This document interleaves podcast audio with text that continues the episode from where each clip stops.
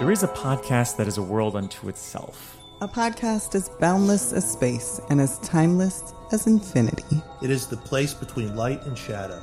Science and superstition. You've entered The fifth dimension. The latest series from the Consequence Podcast Network will open the door into Jordan Peele's new revival of The Twilight Zone, and it will go as far as the limits of the mind itself. Subscribe to The Fifth Dimension.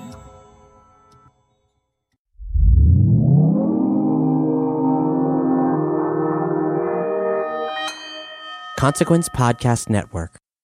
My friendship to all of you precludes my involvement with any one of you. But if you wanna make love, then I do too,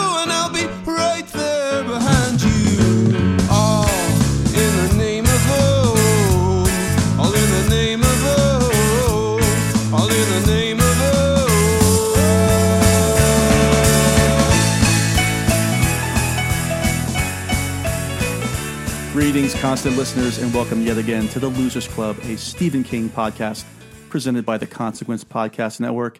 You're probably saying, Who the hell is that speaking into my ear right now? Well, guess what? I'm back, baby, and I'm better than ever.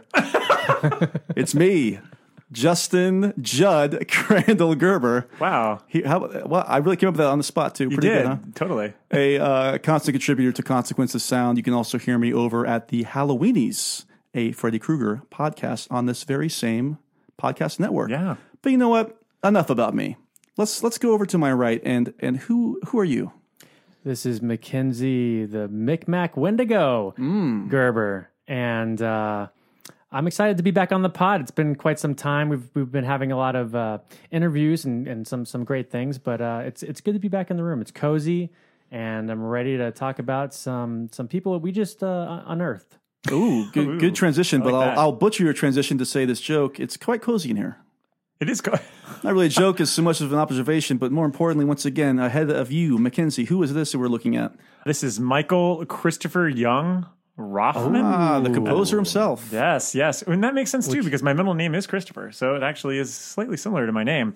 Uh, Editor in chief of Consequence of Sound and also constant contributor of this podcast, Halloweenies, and the new Fifth Dimension, a Twilight Zone podcast. I keep piling them on, and one of these days my head will pop. But um, I got to like say, Twilight Zone episode. excited to talk about Pet Sematary. But we have a fourth one here, right? Allegedly, we do have a fourth person. Uh, who is there? Somebody on the phone right now? Oh yeah, this is Dan. Dead is better, Caffrey, all the way from Austin, Texas. People always ask, like, who do I prefer more, your wife Susan or Dan? I would say sometimes Dan is better. I like that some people ask that. Like, like who comes So- up to you and says, "Hey, Justin, hey, Justin, they pull me. They, they tug on my shoulder. Justin, seriously, you've known them for a long time. Who's better? like a kid So in a what- Newsies outfit just comes up. Hey, hey, Mister, who's better, Susan or Dan? I could have said most of the time Susan, but sometimes Dan is better. Well, you know, people will ask me. They say, uh, they say, "Well, do you prefer to be called Daniel, Danny, or Dan?" And I say, sometimes Dan is better, but then sometimes you call me Daniel or Danny. Yeah, And and I and I I think Susan's better. Well, back. Well, we, that, that joke will be. Uh, we will be able to unearth that joke later on after we bury it. So let's bury it now and say goodbye. Um, but before we say goodbye to you wonderful listeners out there, we're here to talk about the new Pet Sematary 2019. That's right. The losers have finally seen it. Well, at least over 70% of us. Good old Dan saw it a little while back and has a nice review if you'd like to read it up on the Consequence of Sound website. We're very happy for him there. He gave it a, a very, very good review. But uh, w- once again, we're all going to have a nice roundtable discussion on the film. And as a bonus, we'll be talking to the directors of the film, Dennis Widmyer and Kevin Kölsch, after this very, very pod. Mike has spoken to them, and we're looking forward to seeing what they have to say. But before we get to the professionals, let's get back to the, the real heroes of the of the hour, the critics. and let's dissect, vivisect, and uh, make sure Victor Pascow makes his way to the afterlife safely with our dissection of Pet Sematary. What section should we should we start off here? Uh, where do we usually go? Do we go to a, a government funded building that has books? Should we go to one of these buildings? yes. What city though should we go we to? could go. We could go to Bangor, but I think we're closer to Derry. Derry, yeah. And Mike Hanlon runs someplace. Where does he run? What does he run again? I think he runs a library. Oh, The Derry Public Library. Wow. So oh, ridiculous. So lame. Oh god, that's so lame. Mike Hanlon, if you see. Excuse me, sir. Do you have Prince Albert in a can? You do? Well, you better let the poor guy out. Tell Mike Hanlon that I had to go, that I had to get cleaned up. Tell him. Tell him. Tell him I'll see him tonight. Get out! Last chance, Tosha. Get out! Get out! Now, for a lot of our adaptation episodes, they're one-offs. They've never been done before. They're not really remakes. This is one of those rare occasions where we have to talk about a remake. Yeah, a I'm very trying to think popular if- film. If there, I mean, we talked about the remake of Carrie when we did the Carrie episode. Literally the first episode of the podcast. But And- this is exactly. the first uh, re- like recent remake that Yeah, we're covering, right? Other than like it, but at the same time, that was really that well, was no, little it, different. no, you're right. It. It was a little Yeah. different. Well, that though. was the first film of it. That's true. Yeah. That's so this is the first remake of a Stephen King property, right? That we're covering like live, like as as yeah, as it as comes it's out. happening, which is kind of interesting. hmm Well, it's You know, that's also quite perfect because uh, this book and this movie uh, have been buried for years, and uh, now it, we're breathing a new life into it. I like to imagine that Kevin Kölsch and Dennis Widmyer, when they were like, "We'd like to do this movie," um, you know, Lorenzo uh, di Bonaventura was just like, "All right, here's here's what we do," and he like you know gets a shovel, puts on boots, and then walks them up like a mountain. And they they dig up the VHS copy of the original Pet Sematary. Not even like a Blu-ray or DVD. It's just show there's a, there's a big stack of sticks and rocks, and they're like, he's like, Now, didn't like, what's we, this? Didn't we have? And this is going way back. Didn't we have a battle? Who who would win on at the Micmac burial Yes, ground? and the that? VHS wins, Oh, and then we see the VHS tape walk up the That's hill. That's right. That's right. Well, that's uh, that was a fun time, but Deep cut. look, this remake has been in development hell for over a decade. Well over a decade. well over a decade. I recall this movie popping up in my feed in 2005, 2006 when George Clooney was attached. Mm-hmm. And then it just kind of like went into hibernation. I guess maybe because Stephen King movies were just not the hottest property after The Mist, I, I think guess. that's absolutely what it was. It just it went away. It wasn't like people were clamoring for it in 2008, saying, "Hey, what the what the hell? Where's Pet Sematary?" Wasn't Good Night and Good Luck like literally in 2005 when he started? Yeah, he was on a hot streak at that point. Yeah, so I why the think hell would he do this? Unless he wanted to direct it as well. Dan, where were you in 2006 when there were rumors about George Clooney Oh man. Lewis Scream? Well, if, if it was in the spring, I was probably graduating college from Florida State University, and if it was in the fall, I was probably moving to Chicago, and uh, and that's all. And, hey, moving to the original hometown of the Creeds, although not in this one because they're from Boston. But uh, but yeah, that was the most like boring piece of information ever. But yeah, But you know what? It's I- I- information- I, actually don't remember hearing about the remake too much back then, but you know, it was a different time. Well, it took four years for Paramount Pictures to finally be like, all right, look, uh, we want to do this. So it was like 2010. They had hired Matt Greenberg. oh, yeah, sorry. I like the idea of a Paramount Pictures executive out of nowhere with no context, Yeah. like a quietness of a meeting, talking about something else, saying, "We want to do this," and then having them know. You talk about PS? You talk about- I'm talking about PS. We're going to do it again. We're going to bring it back. I'm sorry. I just thought that was pretty no, funny. I think that was great. Um, casual conversations. yeah, yeah. No, he, he- he's American screenwriter and best known for uh, working on uh, Halloween H2O and 1408. So he was used to, you know, King's Dominion. And so his story is still originally credited here. Yeah, he gets the screen story credit. Yeah, which is very interesting. You don't see that a lot, especially when you're basing it on somebody else's work. No, but the the actual screenplay went to Jeff Buhler. So And Jeff Buhler has worked on a lot of uh, interesting projects over the years as well. he adapted the Midnight Meat Train, and I Ah. actually like the Midnight Meat Train. I think it's a a, a really fun horror movie. That's all right. I think it works. Damn, do you, would you agree though that Midnight Meat Train works far better as as in a short story form? Yes, um, although I, I do think the film is a little bit underrated, but I think most of the stories in the books of blood they're they're so high concept. Like there's that one, um, what is it in the in the hills in the cities? or- Oh, incredible. and- yeah, They'll So never be all- able to like- do it. They'll never be able to make Ah, that into man, anything. it's one of my favorite short stories of all time. But I think they're just, and the problem is too is Clive Barker in the in those books. He's very um, impressionistic. He doesn't go to great lengths to describe anything. So I think a lot of it gets lost in translation. But I, I don't know. I don't hate Midnight Meat Train as a movie. I think it's like Oh, it's fine. I just think that yeah. it's it's it's one of those cases that I've talked about so many times where it's so hard to adapt a short story because it's supposed to be a short story, and so it's tough to, exactly, to yeah. stretch it into ninety minutes. Mac, you've also- seen Midnight Meat Train, right? Yeah, I, I, I thought it was okay. Um, I haven't read the short story though, so I if- much like I haven't read this book, the only Stephen King book next to Rage I haven't read yet. This is exciting. So I'll be bringing a very outside perspective to this episode. Well, let's be fair. We're not really remembering the screenplay from Midnight Meat Train either. So There's a lot of uh, train train moves forward. Yeah. Train shakes. And and to be fair, his credits aren't exactly exemplary. Ooh. Uh, he was responsible for the Prodigy earlier this year, which was uh, not very good. What? I didn't see that. And Was he responsible for American Pie Presents The Naked Mile? no, but that would probably be better than his other story, which he did Jacob's Ladder, which has been in development hell for. I'll tell you what, that movie can go straight to hell. The remake of that. That doesn't Yeah. need to be. That doesn't need to happen either. doesn't need to happen. But he also did a story for ABC's of Death 2, and he also wrote for Night Flyers, which is a TV series. So, not the greatest person to have in the helm, especially when you're competing with, oh, I don't know, Stephen King, who adapted the original one in 89. And Stephen King has also worked on. Oh, Stephen King has worked on countless books. Uh, you know, The Fear Street, Ah, uh, Goosebumps. Fear Street. I'm Fear joking. Street. Hey, the Fear Street trilogy coming next year. Can't wait. Let's talk about Kevin Kölsch and Dennis Widmyer. Their only other feature film, at least wide released, well known feature film, is Starry Eyes, which Mm-hmm. we've talked about on this show. It's a mean little film. It's, Love Starry Eyes. it's very Yeah. brutal. So we expected there to be a lot of brutality brought into this adaptation of T- Pet Sematary, and I, I, I wasn't let down in that regard. I think No. it's pretty brutal, but we'll, we'll get into the dissection of the movie itself as we go on, uh, post background information. Uh, real quick, also, uh, Starry Eyes, name of a Motley Crue song, and uh, you can watch The Dirt on Netflix right you- now. All right, here's a question. God. This is a little bit of a tangent, Dan. I watched The Dirt, and I have admittedly been listening to Motley Crue again on Spotify.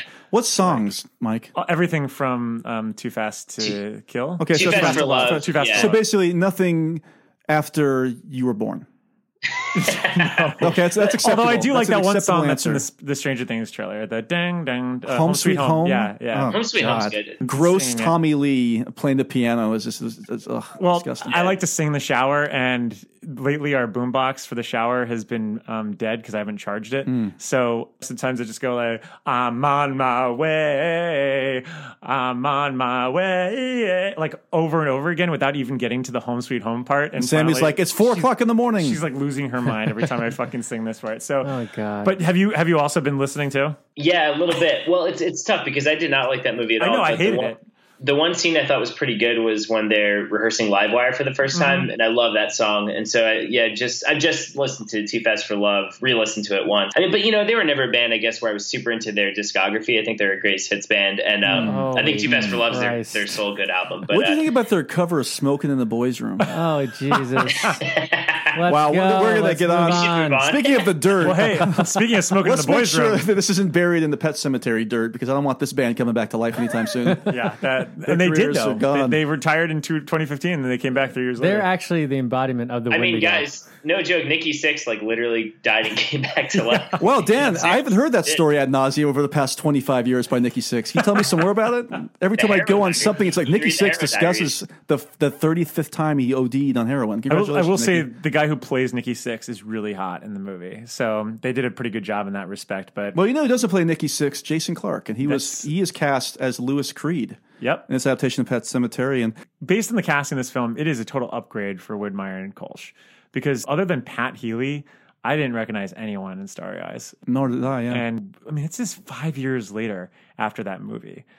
And that's a long wait in Hollywood. And that, Well- when that movie was respected, there was a buzz around that movie. So I was wondering, like, why were they kind of absent for this long? And mm-hmm. Well, I think what happens a lot of the time with these filmmakers who make a big splash, as I speak like an industry asshole, uh, is that I think they get promised a lot of things right off the bat, or they really start hard on certain projects and they just fall by the wayside. yeah, And then the Stephen King Renaissance occurred, started occurring about two and a half years ago, and and here we are. You know, and, I that's think- only three years after Starry Eyes. So that makes so sense. that makes a little more sense. And honestly, the only other director that was attached to this previously was Juan Carlos Fresnadillo. oh, he did, He did- 28 weeks later, Yeah, right? which I actually really like. yeah, I really like that movie so, a lot. Obviously, that wasn't the case. What are you gonna do? you know, hey, we got we got Widmyer Kölsch, and I'm pretty happy about it Yeah, I'd because say so. one of the things I really did like about Starry Eyes is the body horror Mm-hmm. is is fantastic, and the kind of slow burn, the sort Mm-hmm. of chaos that ensues at the end there's good pacing to it, and and with Pet Sematary, that's kind of paramount. So, uh, and Well, no pun Yeah, intended. Paramount Pictures also Just produced throwing it. out there, I've also not seen Starry Eyes, Ah. so I'm really coming from an outside Hey, man, perspective. it's on, this on Amazon Prime, I think, right now. I think it's on Yeah. Shudder, Netflix. Shudder, Netflix, Amazon Prime. People It's they at my want you to see it. It's at my fingertips. I, I didn't want it to sully my my uh, experience tonight. I wanted to go in completely completely blind. With fresh eyes, not starry eyes. Right. I, I even went back in time and erased everything I've ever seen uh, John Lithgow in. wow. Erased from existence. Oh, this is an interesting t- uh, tidbit. David Kajganich, writer for The Terror and Blood Creek, and also a Bigger Splash and Suspiria, was involved as an uncredited rewrite of this screenplay. Oh wow. So He's also the guy that didn't like the original Suspiria, who re, who, who wrote the remake. But You weren't too much of a fan of it. No, the Dan remake. Dan liked it a lot. Yeah, well, here we go with this one. This will be Oh, no, no, no, interesting. no, no. And our, we'll talk about our How many Argento reviews cast. before we get to I know, Cinematech I know. we do? well, we talked about the directors, we talked about the screenwriters. Christopher Young. Oh, Christopher Young. Well, I guess uh, Wait, No, let's talk about the score. We Yeah. don't actually have a. This is this is a special movie episode. We don't actually have a segment necessarily dedicated to the composer. Christopher Young is is responsible for some great great horror scores, specifically from the '80s. Hellraiser, great score. You know, it was his huge break- breakthrough. on Nightmare on Elm Street Part Two, Freddy's Yeah. Revenge, which I wasn't on the Halloweenies episode, but I love the hell out of that score. I do too. I think it's quite horrifying. I agree. The the way he uses the piano in that is fucking haunting, and The piccolos in the background, Yep. the, the horns, kind of, uh, yeah, terrific stuff. Um, so I, I was I was pretty stoked that they got Christopher Young here, and I thought the score for this was pretty effective. Actually, I, I would agree. I thought it was a pretty. good- It was a non-invasive score. You know, it wasn't too bombastic. I will say I'm pretty proud of us. We are really sticking to just talking about the background of this film. We have not really. We've kept our our cards close to our chest, as one might say. Mm-hmm. We have not really discussed how we felt about the the movie personally. I think we should really start to get into the dissection of the film because I've said dissection at least three times already during this recording. So I'm done saying it. Let's get down to it. And what better way to start off than go to our category heroes and villains? I'm gonna have to kill this fucking clown. Welcome to the Losers Club, asshole!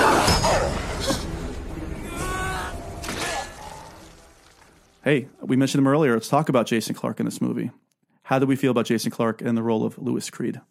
All right, so I actually I love Jason Clarke and was which which is the uh, second ape movie Dawn Dawn. The, Dawn the Planet of the Apes right Yeah, Don Ape.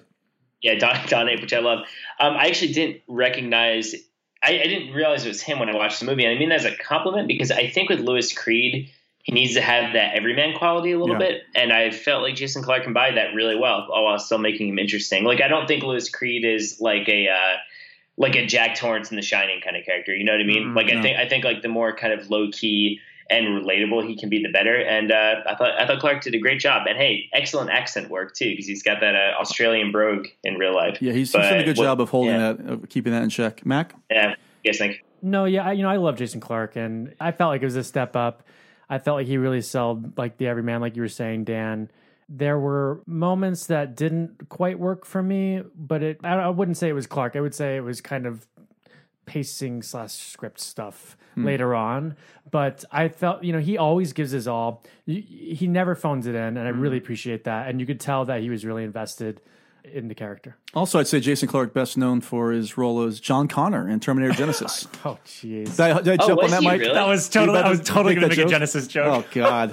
All right, sorry. Mike, your, your feelings. No, honestly, I mean, they couldn't have captured him at a better time in his career. After Genisys, he literally went right into some of his biggest roles. Like Chappaquiddick was huge for him, and Bobby First Kennedy. Man. I'm uh, sorry, for Teddy him. Kennedy. I apologize. He's Teddy Kennedy to that, yeah. Uh, w- with this, I think that he exudes some sort of acting chops that obviously Dale Midkiff doesn't have.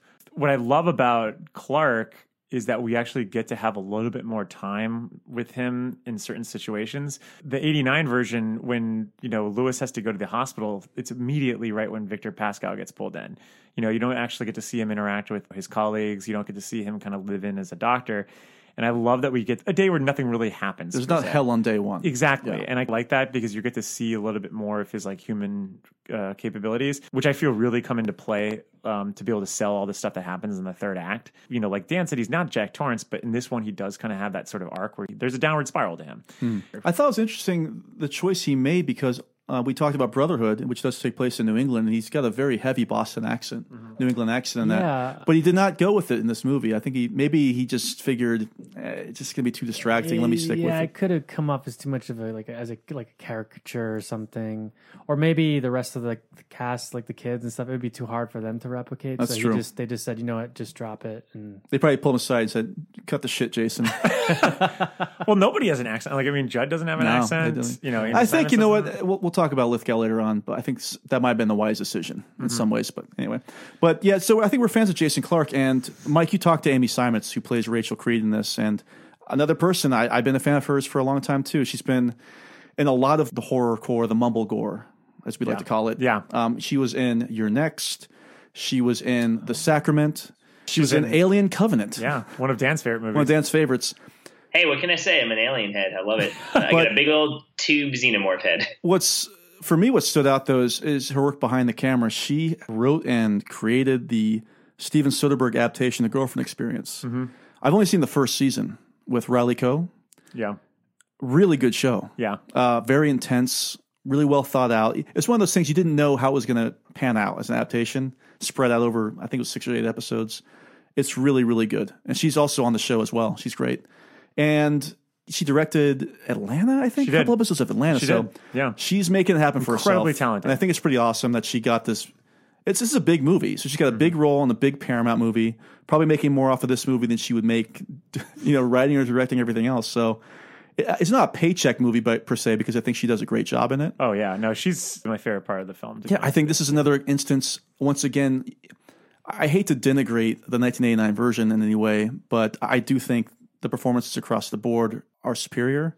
Eh, well, with with one exception, but I think once again, Amy Seimetz is a, is a stronger performance here. Well, I was gonna say also too. I think this this script this time around does a better job of tying her fears about death and Yeah. her experiences with Zelda to directly to the plot of the movie, much like the novel does. I feel like we lose a little bit of that in the in the old film. Like I feel like in this we get more of we really understand why she doesn't want to tell her kids about death right off the bat. And I know obviously Zelda's a thing in the old film and they talk about it, but I, I it, just her role in general felt more tied to the, the overall theme and plot this time around, more so than like just being the wife, which is to me somehow uh, sometimes how Rachel feels a little bit in the A9 one. And once again, I love the A9 film, not to disparage it.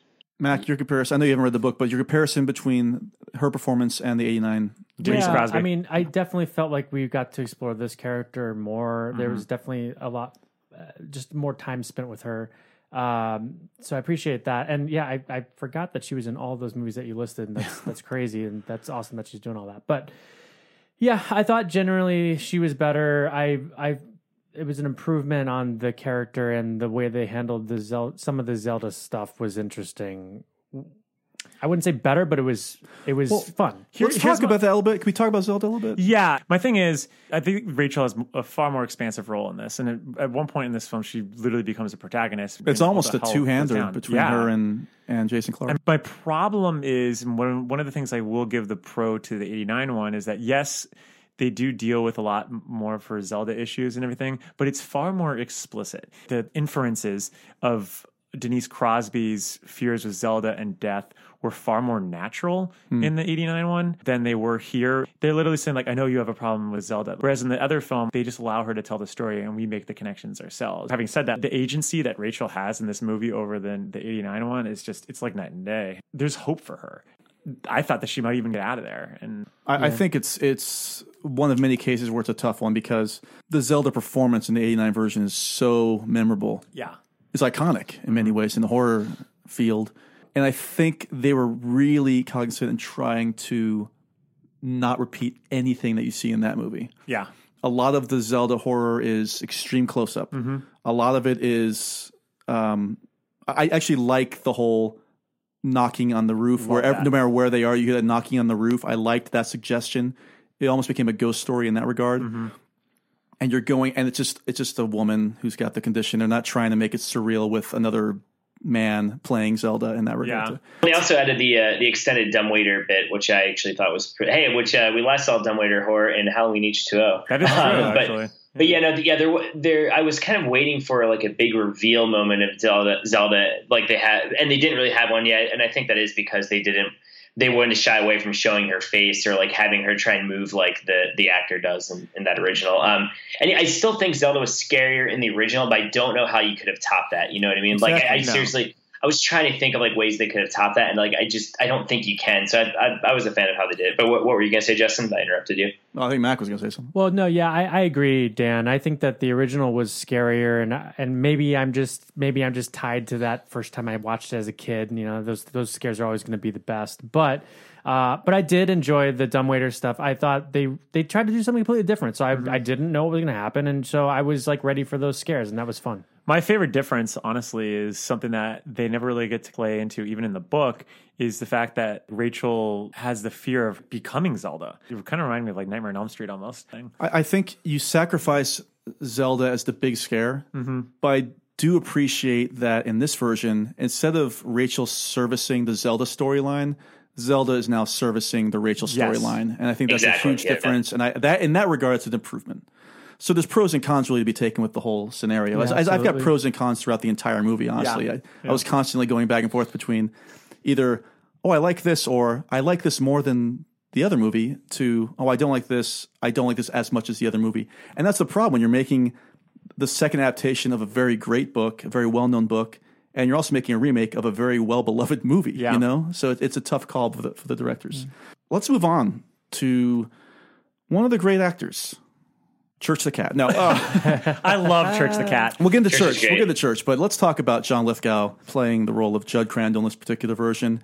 Once again, opted to not go with the accent, and I think that was the right decision because that accent is so tied to Fred Gwynne's performance in, in Pet Sematary that every sentence, every every special for every well known phrase for that matter, Yeah. you would have constantly been reminded of Fred Gwynne or comparing it to Fred Gwynne. Especially they- the they- I mean, sometimes that is better line. Yeah. They parodied that on South Park several times over. You know what I mean? And I feel like once you go, once you go down that road, like yeah, I mean, I'm doing it now. You know, you can't. I think going with the more naturalistic tone overall for Judd was really smart. And, and also, as great as Fred Gwynne is, I mean, I love his performance.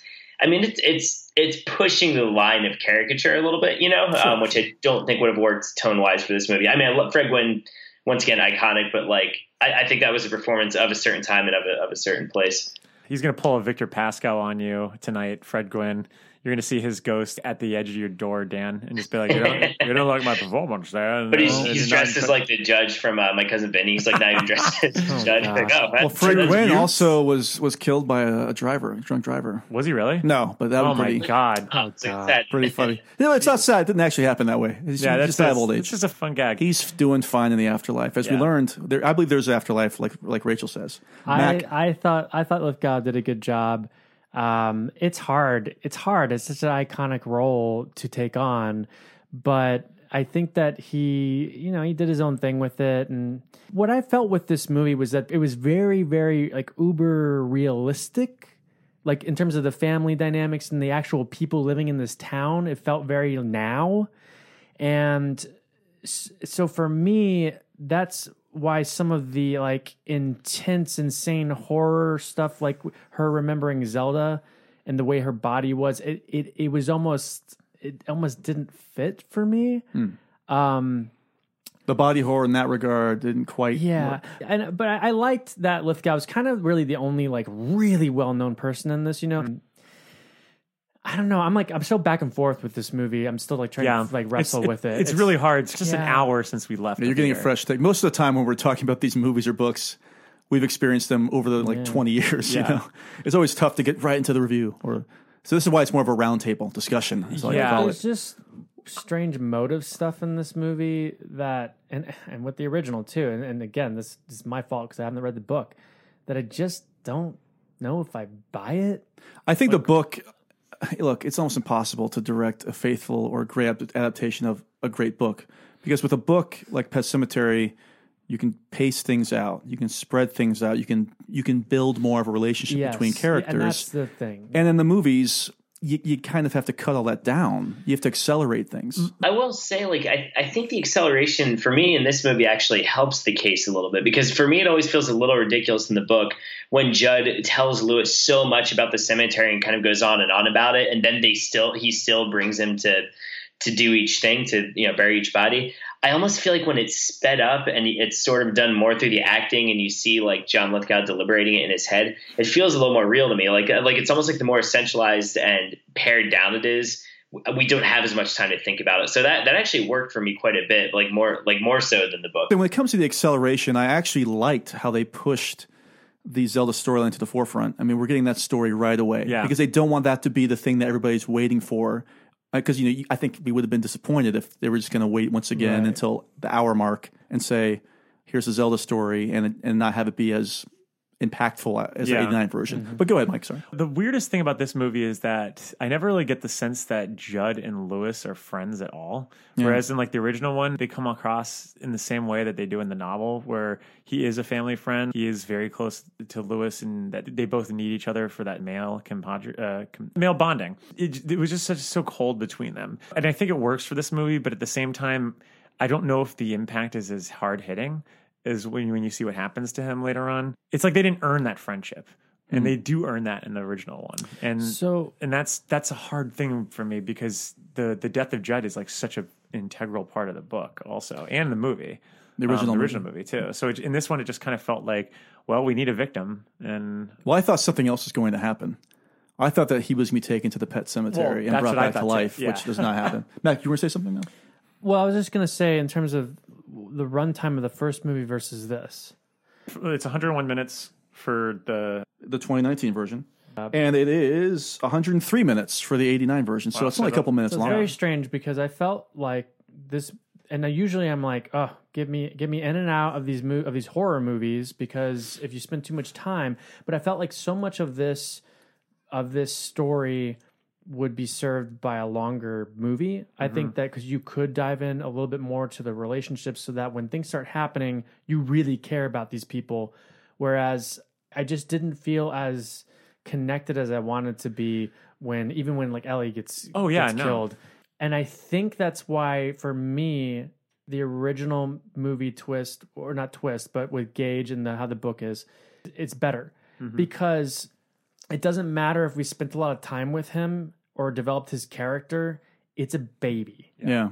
being killed and then brought back. So well it was it's horrifying in that first film. And and, and if it happened in this movie it's still i mean not not to downplay a nine year old's death either. That's awful. But like i think because it, it, there's an innocence that's just it's just she's so innocent that i just felt like that it was more impactful uh right off the gate. And it- even though we didn't spend a lot of time creating that character so i don't know for me it, it i felt like that that worked better in the original film rather than this one I have some similar thoughts I'll share in a, in a future s- section here, but let's talk about that. Jeté Laurence. Did I say that right, Dan? You talked to her.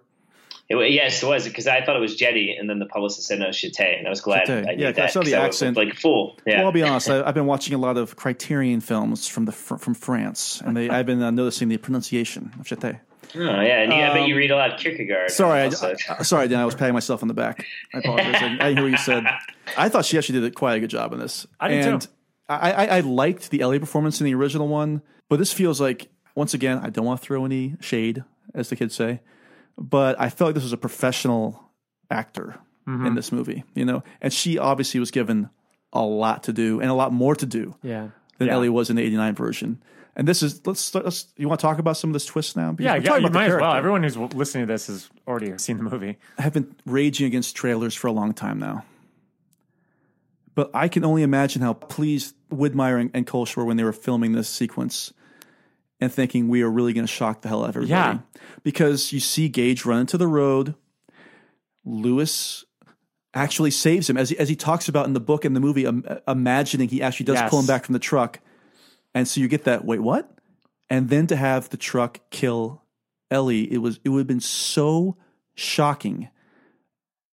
Paramount just couldn't resist. They had to show a dead kid walking around the trailer. And- I cannot believe they did that. And there's been so much fucking backpedaling by like so many horror writers and so many producers and so many other people that are like, well, it doesn't matter what's spoiled in the trailer. It matters. If it was just her walking in the street Exactly. and the truck hits her, that's fine. Yep. But when we know the truck hits her and we know the truck doesn't kill Gage, Yeah. you are now diluting the suspense of that scene. I'm I agree. sorry. You are. 100%. 100%. And it's And nothing against the filmmaking itself. This is, this is about the promotion No. of the film. And the thing that's sad about that is is I, I I never watched the trailer for this, and I still knew that, that all over the because it was all over the place. You couldn't because everybody was talking about it, and it was like you know what everybody might be talking about it, but when they watch the movie, it's going to be less effective. Yeah.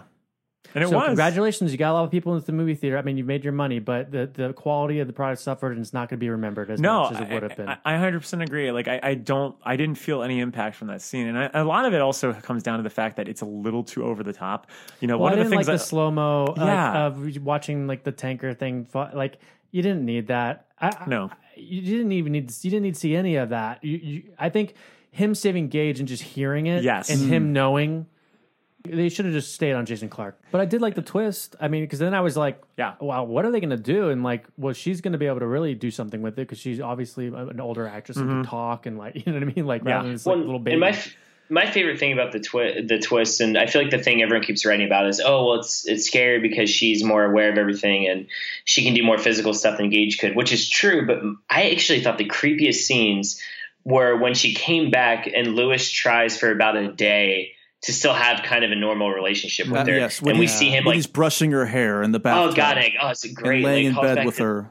And because because she actually asks him like deep questions about death and sort of contradicts what he told her about death before. And I know that, that that doesn't have to do with traditional horror or jump scares, but for my money, that was the most unsettling stretch of the movie. yeah, and absolutely. was, was doing something part of that the movie, for yeah, and like Yeah. that was that was making a change from the source material and then doing something that neither the source material nor the previous adaptation had done. And I haven't seen that successfully complete in a lot of horror movies. So like that I that was I, I was like that was that to me was like the the big shock, like the big payoff of the twist, not just like the fact that uh, an eight year old could be more active than a than a dead two year old or well, whatever that, it is. and So yeah. that was my whole thing with that switch is that that when they started doing that stuff with her coming home and the bathtub and all that and just like laying in bed with your dad and it was really unnerving because you know this isn't right something is off something is wrong and i think spending more time and you have an actress that can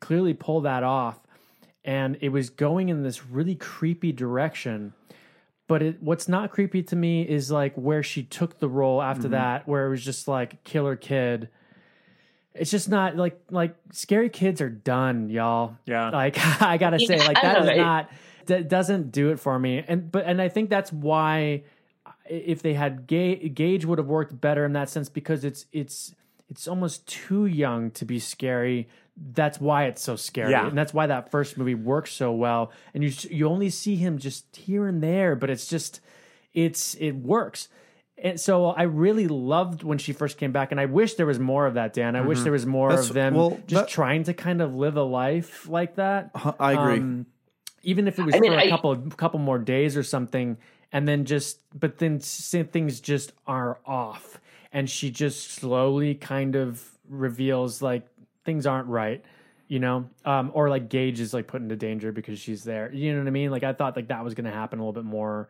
right out the gate, but I forgot that Gage and the mother are I mean, away. the movie zips along. It wasn't like I was bored by any means. Right. I could have used another. I know this is me saying this. I can't believe it, but I could have used another twenty minutes. I could have too. Like I would have been fine, like you said, Mac, if there was actually a full day after Rachel comes home, and she's trying to adjust to it, and they're trying to bring back the domestic life. I would have been much more fascinated with that as opposed to just having it all end on that night.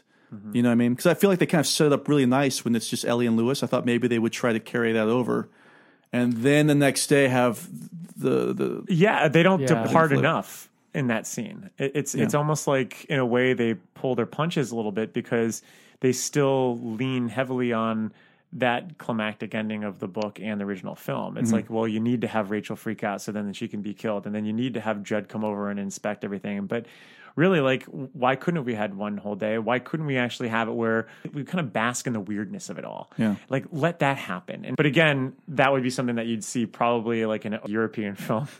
Or So like it's like an the indie descent film. cut or something like exactly. that. You know, like, like the birthday wouldn't- cake at the end. Yeah, you, you, you're not going to see that in a mainstream blockbuster movie. I mean the the sp- for well, I don't know. I like I feel like I'm an advocate for the speed at the end because what it sort of does for me is that I love the old movie, but I feel like the mo- old movie gets so miserable by the end of it. The book does too, and I I kind of loved how they were literally able to kill, like in a way, have more deaths in the movie and like have an even darker ending than the book, uh, the book and the previous adaptation. But it somehow felt more fun. And I don't know, maybe that makes me. No, I, I think that there was some Yeah. definite gallows humor here, and I think there's some deliberate humor here too. Yeah. I think the scene where they're lying in bed and it's really awkward. I mean, I was kind of giggling, but I felt like that was the intention to get us uncomfortable. Yes, yes. Mac, exactly, hundred percent. Yeah. As opposed to, I think the original, a lot of people giggle at some of the stuff, but I think a lot of that's because it's just a little dated. It's not because of a failure by any means. Right. Yeah. Um, and you know, let's talk about briefly. But speaking of humor that I didn't appreciate in the 1989 version, Uh, let's talk all right. about uh, Here we go. Obssa Ahmed as Victor Pascow, who is there's no jokes to be made in this version of Pet Sematary.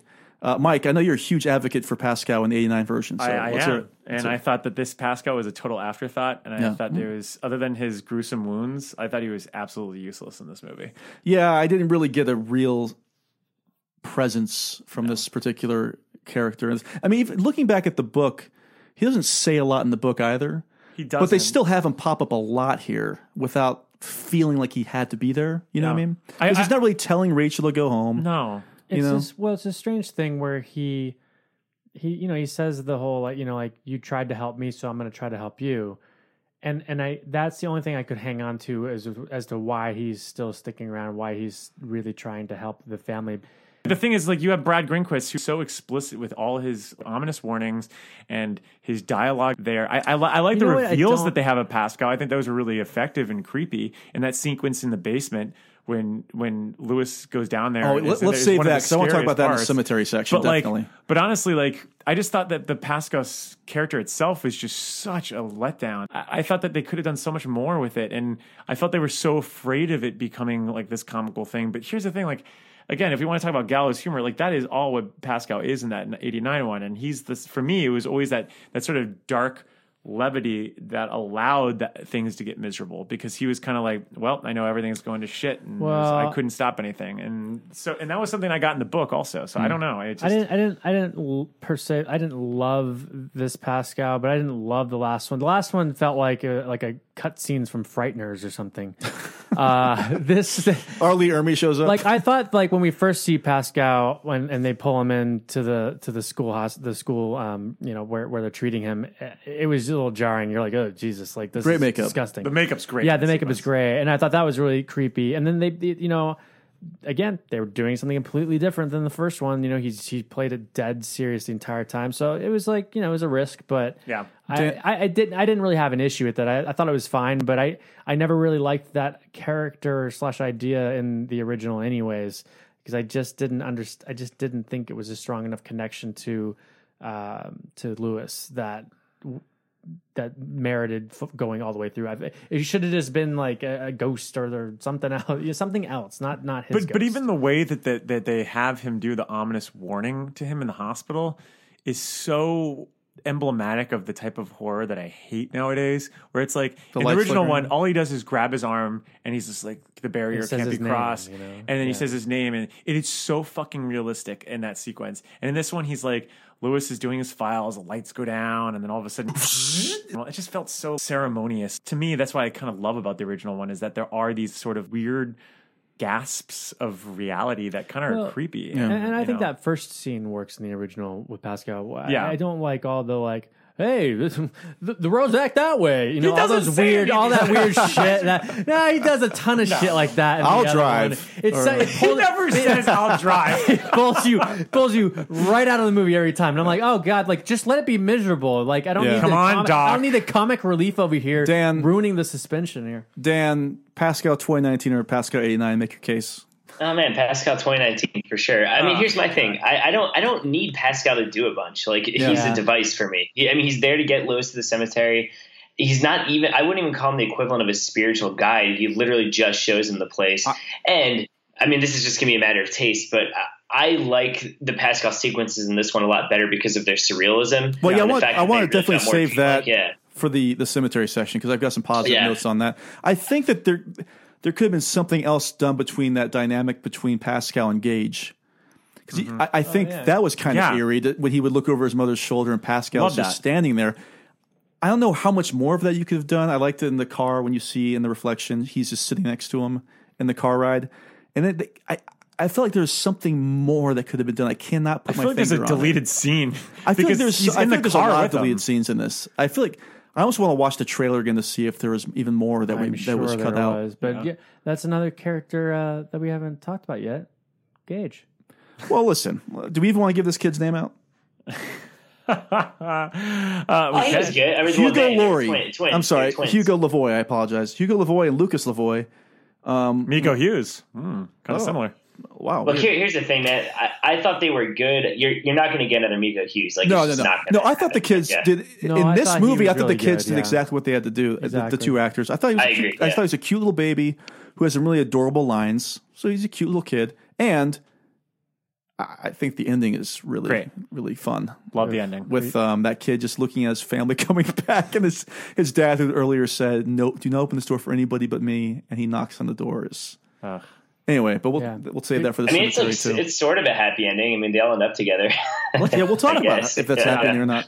Well, the This is is, such a a, s- a- a- like a, a, a just a straight comedy where he's he's now living with the family. They haven't killed him, and he's just living with that family. It's called Buried in the Pet Cemetery. Well, this is actually a very small cast. There really aren't a lot of other people in this, right? I mean, we've got Alyssa Brooke Levine, who we mentioned earlier, plays Zelda. I think we talked about Zelda quite a bit. Yeah. Of course, we've got Upset Student, played by the great Naomi Fournette. She's the one that comes rushing in and says, "Ah, there's a Oh, car." that's a good job. Um, she, hey, she she sold me. I believe Yeah, that somebody I was hit believe by that a someone car. got hit by a car. Yeah. A very small cast, but um, are we about to move? Oh wait, I apologize. We can't move on yet.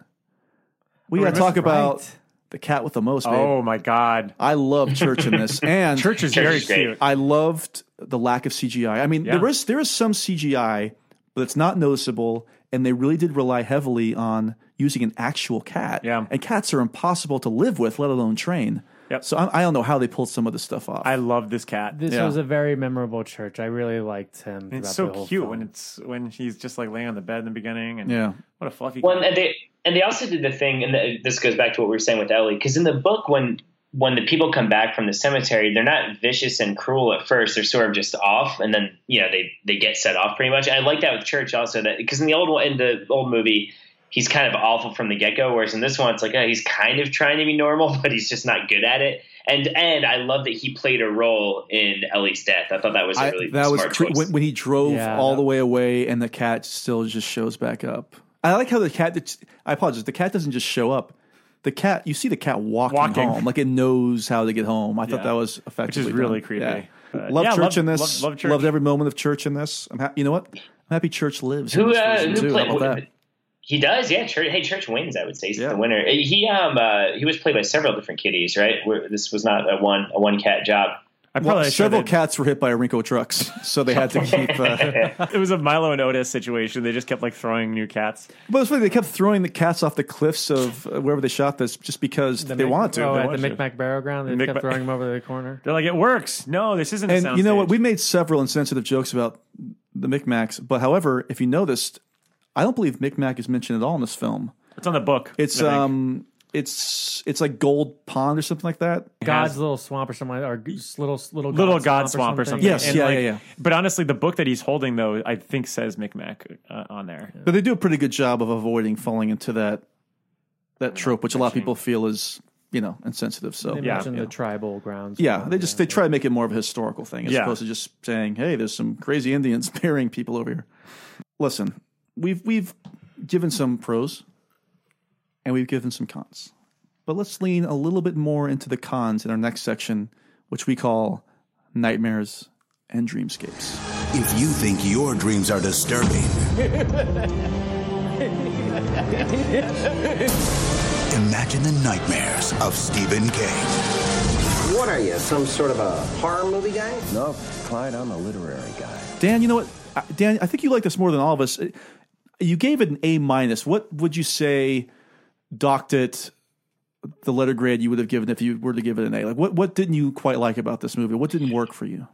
honestly, the only thing I can really think of, and I really, yeah, you're right. I, re- I did love this movie. Um, there, it's weird because the truly scary mo- uh, moments in the film did not rely on jump scares, but there still were a few jump scares. And you know what? I don't, even, I don't even think they they were like proper jump scares. But this is a big pet peeve of mine in modern horror movies.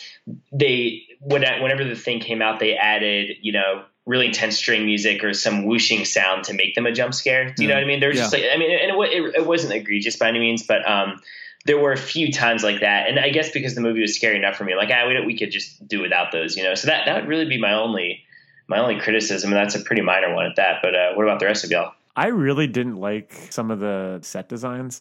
There was a lot of stuff that was shot on location. Obviously, I mean, the, the, the two houses and and whatnot. But I never really got a sense of place like I Mhm. do with the the '89 version. What I really love about the '89 version, I'm I'm sorry I keep hampering on this, but It's, is it's that inevitable. We're it's inevitably going to compare the yeah. two. It's inevitable. But there were so many great establishing shots in the 89 ones. And some of my favorite moments are even like towards the end when they kind of revisit Judd's speech and they just show these like really gorgeous portraits of like the house and the moon and the forest. And, but by the end of that, you really do have this sense of place in your head.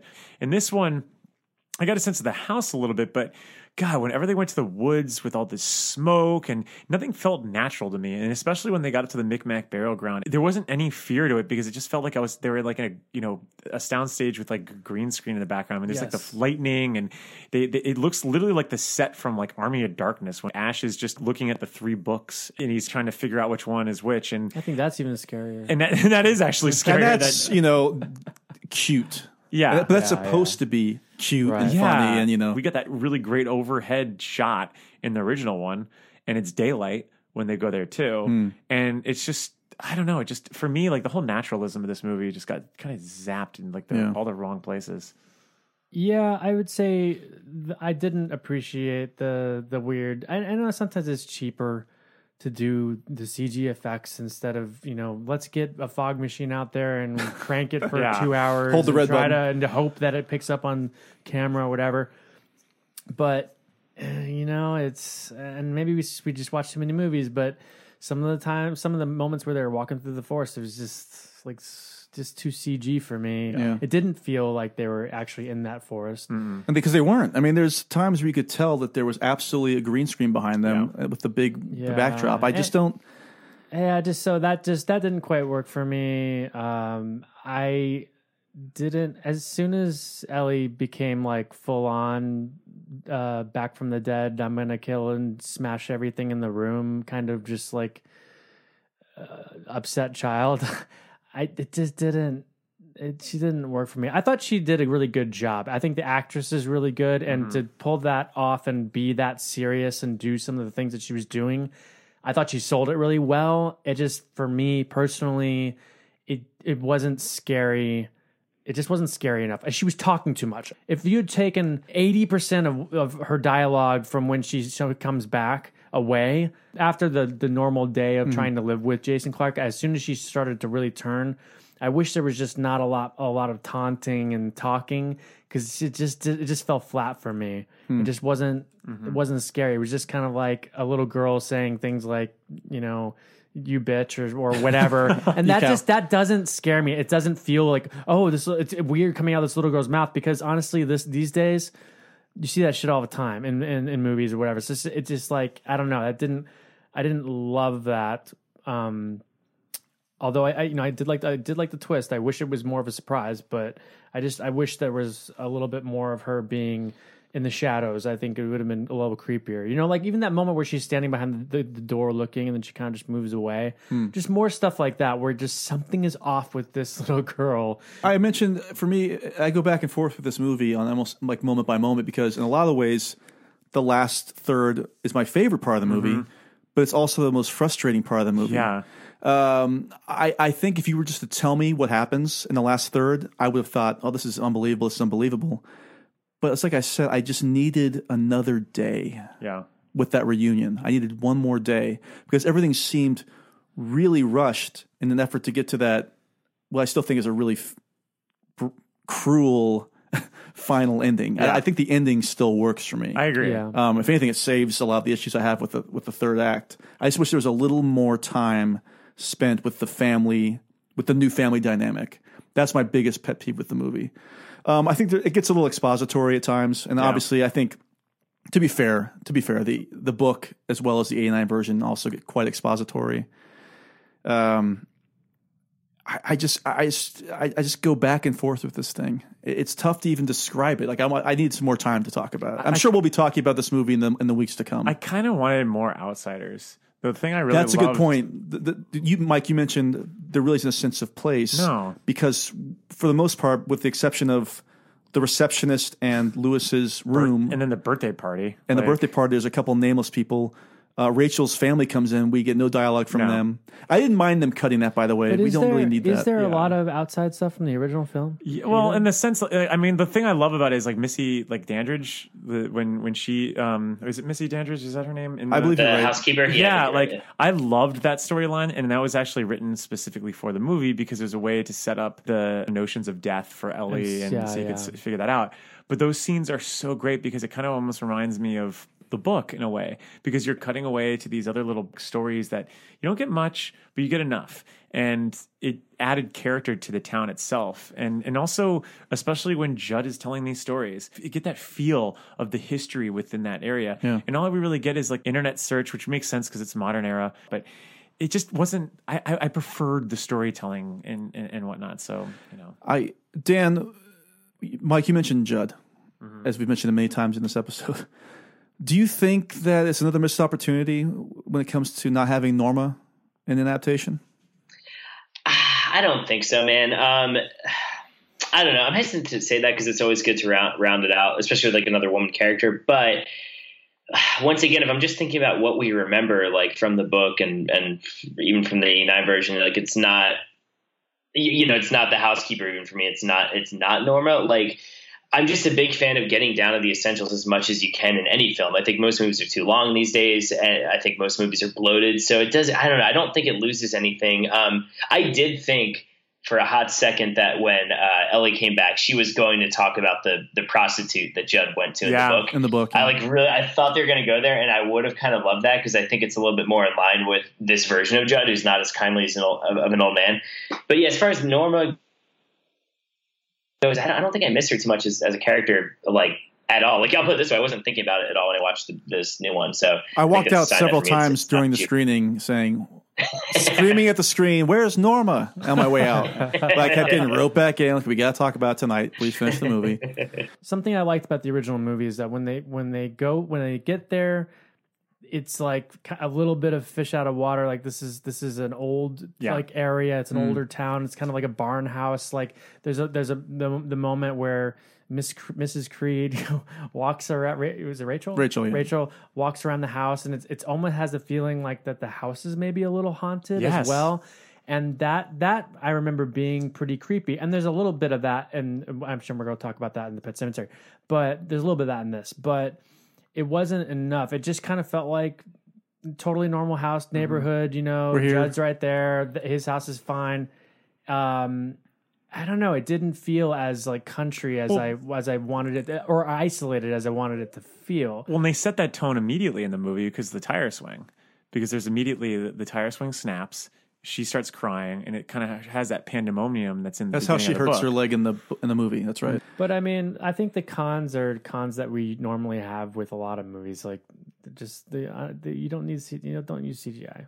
Just don't use it if you don't No. need it. There's a ton of money thrown at this. Like, just go to the fucking woods, please. They're in Montreal and they were filming in Quebec. It is literally surrounded by woods. You couldn't just go and film in the woods. You set up the whole d- deadfall. That was That looked great.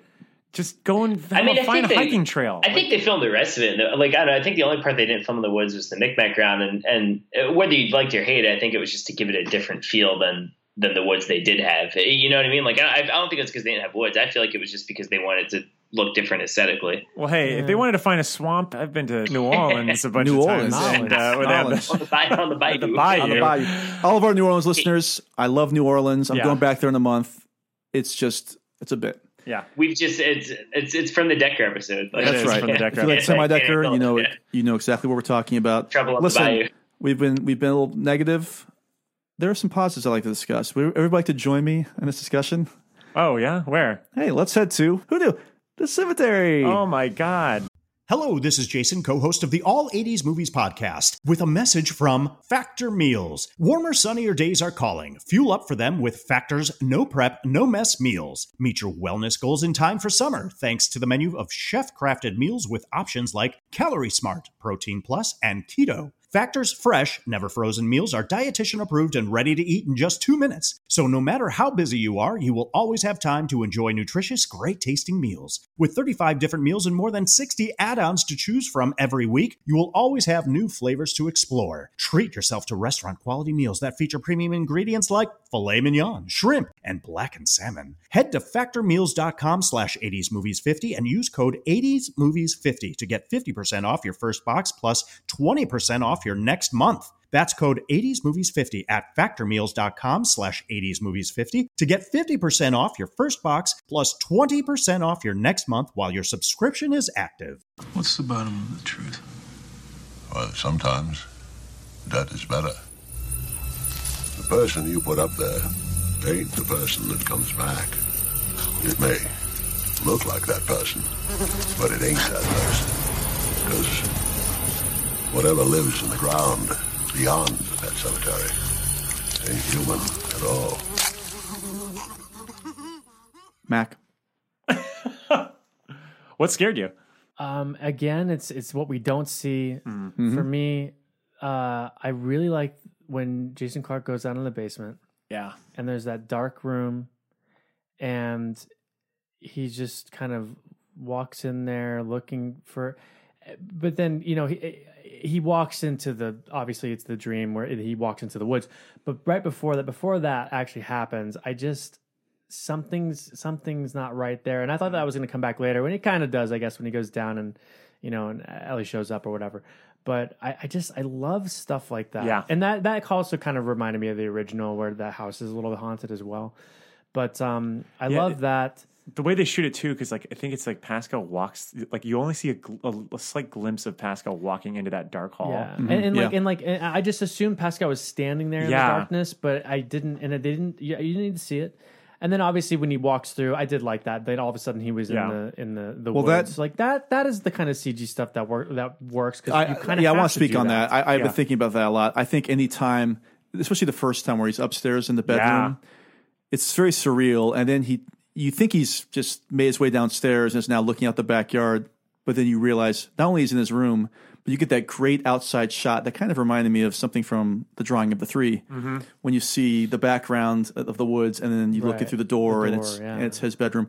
I thought that was like beautiful. Yeah, and that happens a couple times you kind of lose yourself for a second, much like he has lost himself in that scene. I think uh, from a style standpoint, that might be my favorite part. Mhm. I do, I stand by my favorite thing, though, actually being the twist. And I don't fault the directors and the writer for doing the twist. I fault the promotion department for the producers or whoever the hell was responsible for those trailers and leaking that because you really did a disservice to that twist. Yep. You know, but I still think it was a great decision to make. It's no longer a twist; it's just a change. Yep. And like I say, look, if you're going to remake something, if you're going to do another adaptation of something, make it as good or or at least make it different. And they really do make it different for that last 30 minutes. Well, in the remake, in the next remake that's going to happen Ooh. 25 to 30 years, it's going to be Rachel who walks into the street. She's just like stumbling into the street. Well, the- She's Our drunk. mail! And in, just in like, 25 years, Our uh, mail! in 25 years, Wes Anderson's gonna revisit this f- film and do Mm. a animated version with where animals are Ah. burying the, the the humans. Are they all I like that cats? twist. Are they all Um, cats? Yeah, yeah. It's a house full of churches. Um, and they'll have the Kinks uh, covering a Ramon song or something like that. I don't want to be buried in the pet Um, cemetery. uh, but boy. what else? Uh, what else did you? Dan, Well, you said okay. So I you said the basement. I did the basement. You said that you liked the twist. Dan, Um, I I already talked about it at length, but the, yeah, just Louis talking to Ellie and trying to have a normal relationship with her. If I was to pinpoint a moment, I would say him trying to brush her hair. Mhm. That was the one that freaked me out the most. This was not the scariest moment for me, but I do want to point out as a, a moment that worked for me, and I wasn't sure if it was from the trailer, was the kids in uh, masks in the beginning. Like I kind of like that it was just a little highlight, like it wasn't. Yeah, don't- I do for too. me, it was good they didn't come back to it or try and make it more scary kids or something like that. well, the Um, trailer makes yeah. that's a good example of a trailer kind of, you know, tricking you a little tricking bit. you good way. exactly. Yeah. Because according to that trailer, and once again, maybe they cut stuff, or maybe just the way it was cut together, it seemed like those kids were going to pop up throughout the entire Yeah. movie, and they don't. And I'm very happy they don't. I, and I like that you don't really know, like, were they really there? Were they just kind of specters themselves? You know, I don't know. I thought it was cool. I, I was a fan of that. But yeah, for for me, the brushing of the hair and how that ties back to brushing Church's hair, I think if I was like to pinpoint a moment, that that would be it for me. Yeah, I, I I really like that too, Dan. That that was a really really awkward and just creepy moment. Just from when she turns around, she's like, "What is it?" Like she knows that he knows something's off, but he won't admit it to himself already. Yeah, those kids. Get rid of those kids. I know. I'm We gotta stay you. in the I pros. like I like the idea Oh, that they really? were going to bury the dog, but like we already had the kids with the, the the animal masks in Castle Rock. I know everyone digs up around Halloween. They dig up those old photos of old Halloween costumes, and a lot of it looks like that, and it's Yeah. really creepy and awkward. There's even a picture of it when they're, he's doing Yeah. Research that kind of is like, oh, okay, that's kind of like this little thing that's been in the town. But let me just let me just throw this out there: those masks are so well made. There's no way these kids are making these. But where, Yeah. do they, where do they get these masks? And to have these little kids doing this very serious processional, like and and Oh, Max, and- sorry. I, I did some research as to who made those masks. Uh-oh. it was Don Post. It was uh, it was upset was student Upset student. from the beginning. Love it. She was also uh, she made masks. God No. I'm with you, Mac. I, I I liked it in the sense that, like you guys said, like it really is just that one moment, and it, it, worked. It worked, and that's it. And we never got to see them again. But but yes, you're absolutely right. The trailer makes it seem like they're going to be like terrorizing the house, like the strangers or something. Yeah, thank God they don't. That's what I'm saying. I'm, I'm happy they don't. I think uh, the other big plus for me is I mentioned earlier. I just think that the acting is stronger across the board.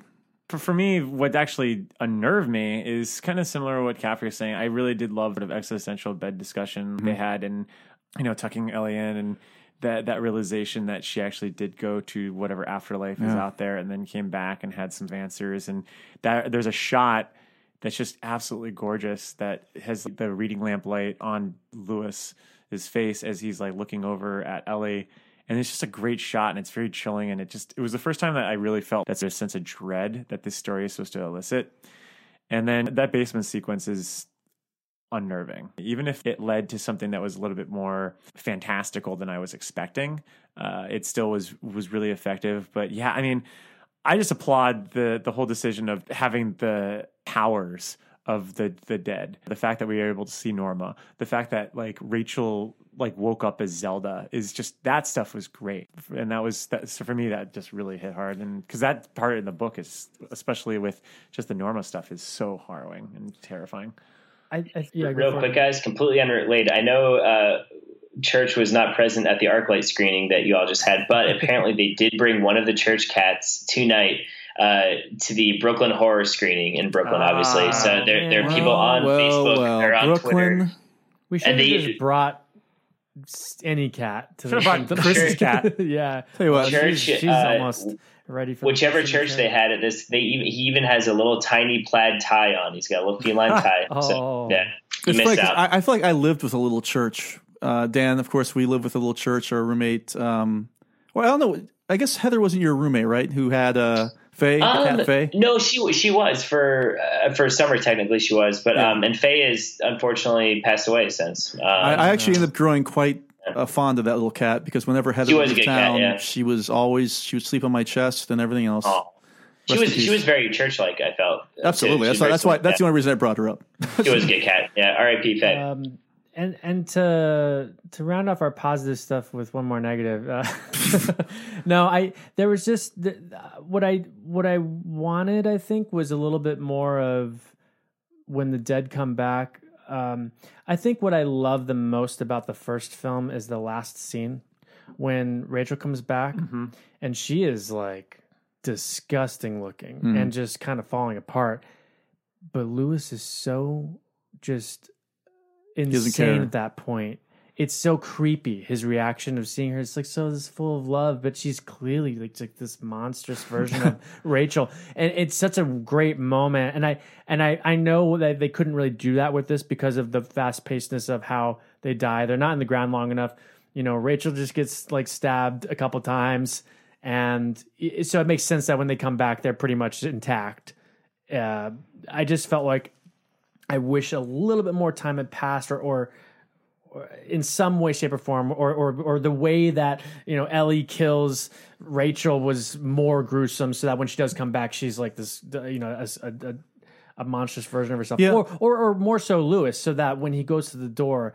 That we see the terror in that kid's eyes before that cuts to black. Like, Well, that would have been even more. as good as the special effects were, especially the practical effects when it came to a lot of the body horror and that type of imagery, I wish they had actually gone a little further with it. I think Yeah. they could have gone a little further with it. I think they could have. Um, not that I'm some kind of a, a- like a goddamn bloodhound over here, but uh, you know, I do let's love go that, for like, it because I- Starry Eyes. Just I think Starry Eyes, Starry Eyes goes does for go it. for yeah, it. and, you know? and I was expecting a little bit more, especially like maybe more of the staples to come out or something like that. Or Yeah. I do love that her face is like all dis- Slack. Yeah. disoriented and Yeah, stuff. that that, was was uncomfortable. great effect. That was a great effect. Once Um, again, and That 'cause- looks better than smoke-filled uh, sound stages. yeah, seriously. Uh, so for me, I, yeah, I mean, there wasn't too many other things that like scared me in this movie, which is disappointing because I, I've always thought that the original film is one of the most frightening films of all time. Like, I, wow, I yeah, you've still- always held that in a much higher esteem, I think, than I. I have. do. I really Yeah. love it. There's just something about it. I think that Yeah. the way that they distort things, like we talked to Mary Lambert about this, like even like the the use of space and the way that like the floor seems to kind of dip so that Zelda seems like she's even further away, but then when she runs up, it seems to be even like larger. Like there's just things that like really mess with your perceptions, and I and then you don't really see that a lot in horror these days anymore because I don't know if it's just because everyone's so rushed and they have to go on schedule and whatnot. I- I don't know what it is, but it I, I do miss that I sort think of it's a mainstream horror thing because I think you do see something like that in the Hereditary, Yeah. Oh, or Oh, totally. Yeah. The Witch, or something like that, where they Yeah. really do take their Well, time. it's like creative camera work versus just like Doing point and shoot. You know what I mean? Yeah. Yeah. And so well, you know, look, I mean, I had dinner tonight, but I'll tell you what I could use some dessert. Dan, I want some pound cake. After all you've been taught, everyone in bad, Mama. Everything in the sin. Come to your closet and pray. Ask to be forgiven. He's a nice boy, Mom. You like him. You really like him, Mama. not a lot, not a lot in this at all. not a lot, and if anything, you know, the scenes between. Uh, Rachel and Louis, they were just genuinely sweet. I'm not Yeah. talking about sweet pound cake. I'm just talking about sweet scenes. Yeah. I was Um, really some hoping kissing. we we would get uh, what Mel Mel called uh, the out of this world hand job. Yeah. Oh from yeah. the book, but I needed nothing, some bathtub screwing around, but uh, you know, you I was really disappointed because I I, I I checked in and out of some convers some you know a thread a text thread that we were all on where this out of the world hand job was mentioned, and I thought this was actually in the movie. And that they were com- Dan had commented on it, so I was like, "Where is this kind of come from? This is going to be out of And I was this is going to be out of nowhere." And then and it never came, and I was like, "Oh, I got to ask them what they were talking about." But I- yeah, I guess because I haven't gotten that Oh, far in the book. Well, Yeah. I mean, it's got my favorite sex scenes in any Stephen King book. Uh, Yeah, Mike liked it. I mean, I- I don't- I don't- Mel I and I both dis- liked it uh, in that, that episode. So Uh, I guess I haven't had Look, goof. I, I guess I haven't had a lot of goofy sex in my life. So what can I say? I don't think Look, it I don't, I don't dispute the hotness. It's just, it's just a funny thing to read about. I think sex is. I just think pretty the funny to way read it's about. we always talk about the way it's written. I think just like the transitions in and out of like the mini chapters were funny. yeah. Okay. It's, I guess, think yeah, the know. thing, the thing that really sticks with me, and I wasn't on that episode, but the thing that really sticks with me from that scene and makes it funny is a the loofah, like the hand loofah, which is a thing and people use it, but it's still funny. And also, Louis talks about the hearing the blood rushing in his ears when he comes, which Yeah. is like just so intense and funny to me. Like, well, all of which is not in this movie. No, Yeah, no, no, no. So There really is no pound sorry, uh, we're not going to have any dessert tonight. Spoiler alerts. Uh, You should go read that book too. Hey, let's move on to another section in that case, shall we? Yeah. King's Dominion. There's another world out there. I know there is. All right. There were a ton in this movie. I want to point something out that as a uh, fan of uh, Netflix's The Crown, I appreciate it. Yeah. There's a sequence where Ellie goes, This is my cat, Church. And John Lithgow goes, Oh, Church. And she says, It's short for Winston Churchill. And John Lithgow says, oh. oh, I'm familiar. Which is cute. Which is cute because he plays Winston Yeah. Churchill on The Crown. oh, I didn't know that. You know Yeah, it's and usually I, I abhor that, but you know what? It was so It brushed was over. you know? fine. It was I so don't- brushed over. I'm fine. Even like the uh, the big one of the big Easter eggs, which I feel like gets used as an Easter egg in so many King movies, is the mention of Cujo, and it was just in the background, like you you couldn't even really hear it unless you're listening for it, which I appreciated. Like it, it felt very understated, and I don't mind Easter eggs when they're understated like Yeah, that. you- you must have seen a different version because in this version that we saw, Cujo shows up and actually has a conversation with Rachel at the door. With church. Well, don't Chases Dan? church. Wait, I'm sorry. In the South by Southwest screening that you saw, are you telling me that there was not the scene where Roland is walking Cujo on a leash and and tips his cowboy hat to Rachel and says, "Ma'am, Cause a wheel. And then, Ma'am? and then God. Cujo says, "Oh, I'm sorry, I was looking for another blonde-haired boy in this pots." with, with his with his Castle Rock accent." Uh, there was some even deeper stuff that went out beyond Stephen King that were interesting. Sammy, my girlfriend, had, she had pointed out that the SpongeBob episode that Ellie's watching in the beginning Mm-hmm. uh, happens to deal with the undead. And Oh, so that was like a kind of I've got a really deep one. Then we're talking about SpongeBob. Oh, no. Guess who voices the starfish on that show? Dale Midkiff. Bill Fagerbakke, who plays Tom Cullen in, In The Stand. Oh wow, my that is God. pretty cool. That's cause a wheel for sure. Um, I noticed a certain signpost when Rachel's heading back to town. Oh yeah, Uh, Derry, Derry, 22 right miles. around the corner. That was cool. That was cool. That was fine. We and we already mentioned Cujo. We did. Yep. I thought at her We ninth, mentioned Roland. and maybe I Oh, and just, maybe I just to clarify, it. Cujo gets mentioned at the birthday party in the background by Judd. Yeah, uh, yes. he's, yeah, just because we didn't say what it was mentioned for. But Yeah, anyway. Oh, yeah. and I love and I love that mention. That, That way, that- was that's so, just cool. It was so in the background and just a throwaway that I, I appreciated it because it makes sense. It makes sense in the movie. I just didn't like Uh, when he showed up with Roland. Well, yeah, that was a bit much.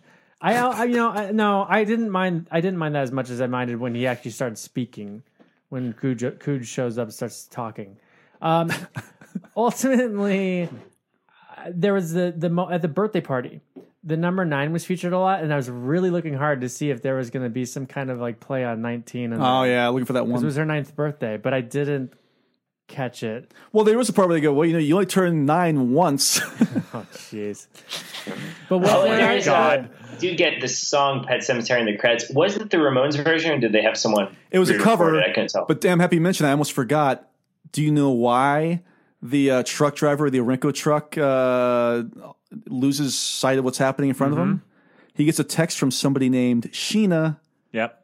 And Sheena Sheena is is a a punk punk. rocker. Is played Yeah. during the '89 version when he's Oh, Yeah, about to crash. Yeah, interesting. Which is very cool. that's that's cool. I like that. I thought that was fun. yeah. and that's Yeah, such it's a fun. deep I- I cut. It's a deep. I, I don't mind deep cut references like that. I have no problem with that. It's when you've got the close up of the blue milk in Rogue One.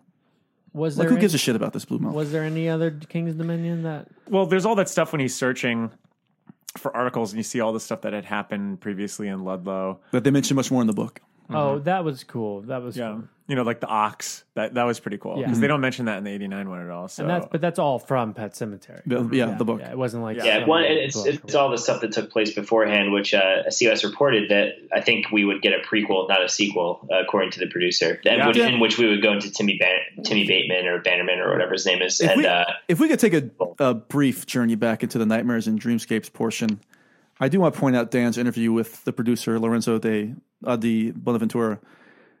I think the idea of a Pet Sematary expanded universe is absolutely awful, yeah, and I know people need to make money out there. I hope he finds another property because I thought that was one of the worst things I've ever. Hey, look, my life. man, look, he uh, he produced Bumblebee and expanded the Transformers universe in a way that I thought was Oh, great. Christ. So I'm going to trust Hey, him. I this. love that you Hey. brought up Bumblebee in the interview. Bumblebee. You know what they could do? Hey, so, bu- hey, you know what they could do? They call Bumble Baterman and have a fucking. I got that like a little, a little girl. A little girl discovers a, a Vietnam veteran who's who was thought dead in the war, and he's back to life.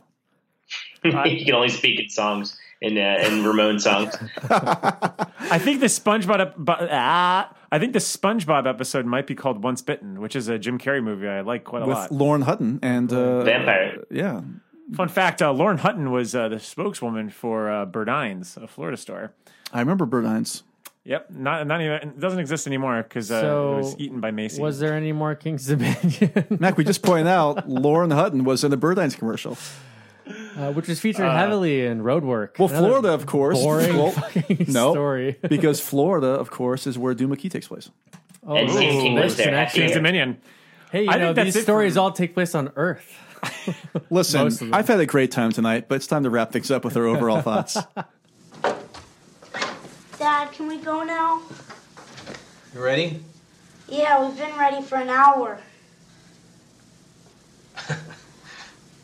Okay, I'll be right there. You said that a half hour ago. Yeah, my dad's weird. He gets like that when he's writing. Dan, I know it's a bit of a spoiler because you've had your review out there for a while, but you like this movie quite a bit. So we're, once again, but let's change it up. Once again, we are going to do one to five bright red Pennywise clown noses. Dan, what do you got for Pet Sematary? I gotta stick to my guns. Uh, I know it's been a little while since I've seen it, but yeah, I'm gonna. s- I get, what, what would be the equivalent of an A minus? Four and a half or yeah, four? four and a half. Four and a half. Four and a half bright red Pennywise clown noses. And um, you know, if you need to why, know why, I'll say two things: listen to this podcast episode and uh, read my review. And uh, it's, it's all in there. It's all on the page. So it's very, uh, very uh, aggressive when you said the way you said that. I, Mackenzie uh, Gerber, I'm going to give it three bright red Pennywise clown noses. It was right, right there through the middle. Again, this this is an hour or so after we watched this movie, so I could sit with it, and some things could ring ring more true. But uh, the the three stars is main, mainly for those awkward sequences with with Ellie and, and Jason Clarke, uh, the, the the actor, and uh, uh, and also just so, so, I felt like the characterizations and the Amy Seimetz stuff was really good. It worked for me. Um, there was enough that worked. I, I was very entertained during the film. I had a really fun time watching it, and I can't ask horror films a lot more than that. And so it, it, it gets three for three for me. I um once again it's it's so right down the middle for me. It really is. For every pro I can come up with a con, I know I could do this. Like I would have a full sheet left and right filled up. And for that, I actually have to give it uh, two and a half bright red Pennywise clown noses. You know, again, a lot worked, but a lot of that was undercut by things I didn't think worked. I thought there was a lot of things. Not, I thought there were things better than the original movie, but I thought there were things that weren't as good as the original movie. There's this constant battle in Little Justo's mind that was happening throughout the entire movie. Like, ah, this is good, and then no, this isn't that good. And just back and forth, and the inconsistency kind of put me off. I know I'm giving it less than a favorable review, but it's not like I would say don't see this because like, that third act, it's just it's frustrating, folks. I, I think the very end is really fun and and cruel, and It's I like that a lot. and- But I just felt like I've said it before. I just think it was a little too accelerated at times for me to to give it a real favorable review, and, and it just didn't quite uh, stick the landing in that regard. I think you guys can all go fuck yourself. Whoa, whoa, whoa, whoa, Wait, wait, wait. Mike, ha- Mike hasn't given his review yet. Maybe he'll love it. Mike, I think I echo Justin's sentiments, but just a little bit. I, I, th- there's a lot to love in this movie, and I and I really do respect at how audacious it actually is uh, when you actually really think about the narrative and where they're taking this, and how many twists and turns, and the fact that the twists and turns actually do work. You know that doesn't happen very often. Usually, when people stray from the source material, it becomes a fucking train wreck. And that's not the case here. I, I think that there's that's actually the strongest suit of this movie is when it actually does pivot and turn. And I think between that and the attention to detail with regards to character, I mean, the character designs in here are just fantastic. I mean, I love what Amy Seimetz gets to do with Rachel. I love what Jason Clarke gets to do with Louis. I think that I still will always prefer Fred Gwynne's Judd over, you know, John Lithgow's Judd, but I do agree with Caffrey that he does almost borderline on caricature at times. So, you know, I think you can go, you know, either way um, for a variety of reasons. Just because the '89 is such a classic, and especially in my eyes, I mean, this is one of the first movies I ever saw as a kid. Uh, one of the first horror movies I ever saw, and certainly one of the first Stephen King properties I ever saw. So, the fact that this film manages to pique my interest and manages I, I managed to find things I love about this movie just kind of shows that there is there are a lot of strengths to this film and a lot of you know that's a hurdle in itself. And so I'm giving it uh, three bright red Pennywise clown noses which I think is strong. I think you know I, I'm leaning almost towards a three and a half but um, I need to see it again it's it's just been way too this is we literally just saw it a couple hours ago which I'm sure we were doing a disservice to it but hey, we got plenty of opportunities on this podcast to talk about things in the future. So, you know, maybe it'll change. Can we get some Gerberlytics? What does that come out to uh, among yeah, I'm, four of us? I'm actually doing the math in my head right now 15, 21, 26, 13. It's like a 3.25. Uh, I think we round up. I think we round up and say four four point five. I think Let's just, 4.5? We'll give it the Dan Caffrey bu- push. the, the Caffrey seal. The decaf uh, paw, push. Paw print, kitty paw print of approval. Well, wait, now we didn't mention that the prop. Wendigo is actually here in the studio, and he gives it a whopping five. Wow. five bright red Pennywise clown Wendy's. Get, Wendigo, get out of here. He's gone. Well, we did it. Now I'm looking forward to seeing if Kevin Kölsch and Dennis Widmyer remake Pet Sematary 2. I wonder if they would actually do that. And they'll get uh, raise some Eric hell. LaSalle instead of Anthony Edwards in the It'll be, role. it'll of be a Miles Teller's return Oh, to the big screen. Miles Teller. Remember Miles Teller? Oh, yeah. Well, he'll be in Top Gun too. So, you know, that's good for him, I guess, right? I think that's a Paramount release, actually, though. It, it really is a Paramount release. And guess who was in the original uh, Top Gun? Oh, Anthony Edwards. Edwards. He was Goose. Yeah, that's right. He's actually Uh, playing. thought Tom wait, Cruise. I think he's actually playing Goose's son too. That's a really weird coincidence. Well, I think I think Tom Cruise is going to be in the next Pet Sematary movie, especially if it's a period piece. Oh, I can't wait. I hope he plays Lestat. Pet Sematary Fallout. I think he'll play. Uh, he'll play Church of Scientology. You know Wow. what? There's Can we no get other way that to go picture? out. Can we get that picture, That's please? a Tom great- Cruise playing Church of Scientology. Oh, I love great. it. I love in it. Pet Sematary to the early days. Look, what better way to go out? What better way to go out? And please make sure you stick around for our interview with Kevin Kölsch and Dennis Widmyer. But this has been a great time. We gotta go. It's late. We spent five hours watching and absorbing and talking about Pet Sematary. So listen, if you like what you've heard, please pa- please spread the word. Leave us a review wherever you're listening to your podcast. It really does help us out a lot. And we'll be back in the future with more episodes of the Losers Club. Yeah. Who knows what's to come? Well, next week is a bag of bones, so get ready to answer some questions. Oh yeah, we got. I'm sure there's a lot of Or ask been- questions. God, there's been a lot of news. We've got Dark Tower casting. We've got Castle Rock casting. We've got what, what Creep Show news. Creep Show news. We've got Doctor Sleep stuff. We got It Yeah. trailers coming out probably It's in the next week or so. We got a lot to talk about, folks. But until then, Long days and pleasant nights. They fear that place. There's something up there. Something that dates way back. Those woods belong to something else. Something That cat was dead. that brings things back. Church?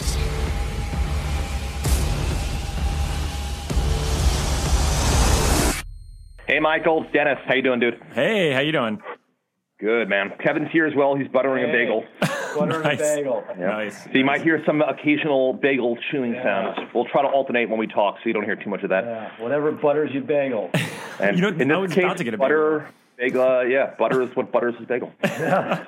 Well, I uh, I, I love uh, everything that you've been sharing over the last 24 hours. Uh, Church was a huge hit, I guess, last night at the Brooklyn Horror Fest. Um, how did that yeah, go? he always he always steals the show. Yeah. we brought him up on stage. People were loving him. Then he actually hung out at the bar to like 12 12:30 a.m. Just kind of like on the table drinking with everybody. It was pretty funny. so is, was the owner there also, it, it, it, or is it just like you get to loan the cat out, or you get to hang out with someone in the crew? No. Gets to Cat just came down all by himself. he booked a flight. no, it was uh, it's the two trainers are there. Yeah, Kirk Jarrett and Melissa Millett. She t- said last night I pronounced her last name. I forgot it already. oh my god, I love it. Millet, Melissa Millet. Yeah. So they came down. They had never seen the film before. They trained the animals. So it was a total pleasure for them to be there. Aw. And uh, yeah, this there's a, a few cats that played Church. Yeah, this is gonna the one that plays Church. Yeah, the first half of the movie. So he's like the good version of Oh, awesome. and he uh, he's very trainable. He's very good around crowds. He'll pose on your shoulder for photo ops and stuff. So he he had a blast. He, Oh, he had a fun time hanging out. So, so did, uh, is the other church that's bad? Is that like a feral cat or something?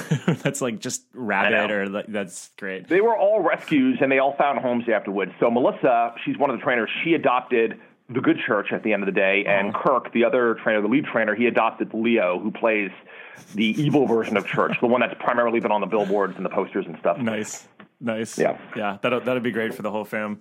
Um, well, this is the killer cat that's in this movie, um, and we brought it home.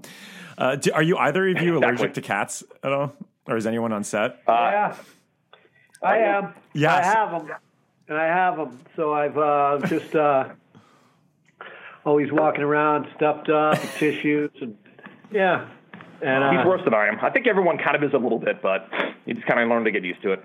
Yeah, that's what I was wondering. Also, is just if that was a stipulation in the casting, or it's like, well, there are going to be cats here, so uh, you either deal with it, or you know, we have to find someone else that can't do it. But I um, think Amy was too, right? Or Jason. A few of the actors were. They. I don't think they really said anything at first, and then we found out later on. they're just like de- like going Oh, off well. on a leave and die. Yeah, great. yeah, Um, pretty much. Well, so like a remake of Pet Sematary has kind of been in development hell for years. And I mean, because I remember hearing about it back in like the mid aughts, and there was like George Clooney that was circling around the po- project at one point, and I kind of wanted to like wonder like why did it, why do you think it, ta- it took so long, and um, you know why did it get ramped up? Uh, I mean, I guess with the success of it, maybe, but um, just trying to figure out like where where you guys where you guys came in, and kind of if you could feel the history of this project behind it when when you actually came into. Yeah, um, it was a. Uh, we had heard of it actually, right? Uh, that that it was in development right when we finished Starry Eyes, or not when we finished Starry Eyes, but after we had like toured it about and we got some reps out of it, and our reps were like looking for projects for us, and we were like, "Oh, we'd love to do that one because that seemed like you know like a job, like we'd be taking a studio job, but it was one that was uh, a one for us as well because Yeah. like we were big fans of the source material, so it was kind of like that. Would, we were like, oh, that would be the perfect job, you know, like. uh but our reps were like, "Oh, you'll never get it. They already have an actor. I mean, a re- they already have a director attached, and uh, and you guys just came off of this small little indie film, which is not, you know, it, you haven't really done enough. So years went by, and like you said, it was stuck in development hell, and like uh, it didn't, uh, it didn't end up getting uh, made. Uh, their director fell through, or he left. I don't know what the story was. And uh, in the meantime, me and Dennis had taken a lot of other studio jobs doing rewrites that we were attached to direct, but those movies didn't end up going or happening. But like we had done enough studio jobs that we were now able to sort of get in a room Awesome. and uh and then just like all three of these things kind of like aligning where like their director fell through we were able our project fell through we were able to get in the door on that. And then like you said it and now everyone was kind of green lighting their Stephen King project so like all three of those things just kind of came together at the right time and you know put us there So, the the Stephen King buzz is like a real thing in Hollywood right now, where everyone's just like, "What properties of King can we get, and how how fast can we usher this into production?" Or is because I mean, we theorize all the time on the podcast, or not theorize per se, but just you know read the dailies and and go, "Well, he's hot right now, but how hot is he? Like, is is, is I mean, our suits nonstop talking about him left and right, just like, what stories can we grab? What can we do next? Um, or is that just kind of hyperbole? No, I mean you're you're, you're kind of right. I mean it, it's uh, it's not so much that when you're actually at a studio, everyone is walking around buzzing about them, but they are. you know, Yeah. because so many so many so many of these you know men and women uh, that are our age, close to our age, or even a lot younger, uh, in one way, shape, or form, has been touched by Stephen King. You know, they they've either read his books growing up or they've uh, been big fans of his movie adaptations. Uh, but beyond that, though, you're just seeing that. I mean, look at the trades. Look at how many like adaptations are still coming out. I mean, Oh, like insane. I think some art, some magazine ran an article recently that kind of tried to catalog them all, and it's like you can't even keep track of them. You know, And now Joe Hill, Owen King. I mean, it's just just it's just it really is a collective renaissance that's happening right now in his entire family. Yeah.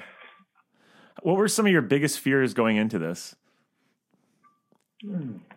Well, I think uh, we were worried about kids and animals, like people always say. Uh, also, the nature of the kids and, and animals. You know that it wasn't like just like a story of a girl and her cat. You know, where which would have been hard enough working with uh, you know a kid or an animal, but like these were situations where they were dealing with kind of uh, dark subject matter. So one of our fears was, yeah, working with a child and how to work, you know, how to talk about some of this subject matter. And uh, luckily we got Jeté in the movie, who is really a natural, and uh, we didn't actually have to tell her too much stuff at all. She seemed to just kind of get it, and it really made our jobs a lot easier. But I think that going in for me, that was uh, one of my worries. Yeah, that was the big one, definitely. Yeah. And what in in terms of uh, you know the major story change and the narrative shift was that always drilled into Matt Greenberg's original story, or was that something that kind of got developed when you two came in, or?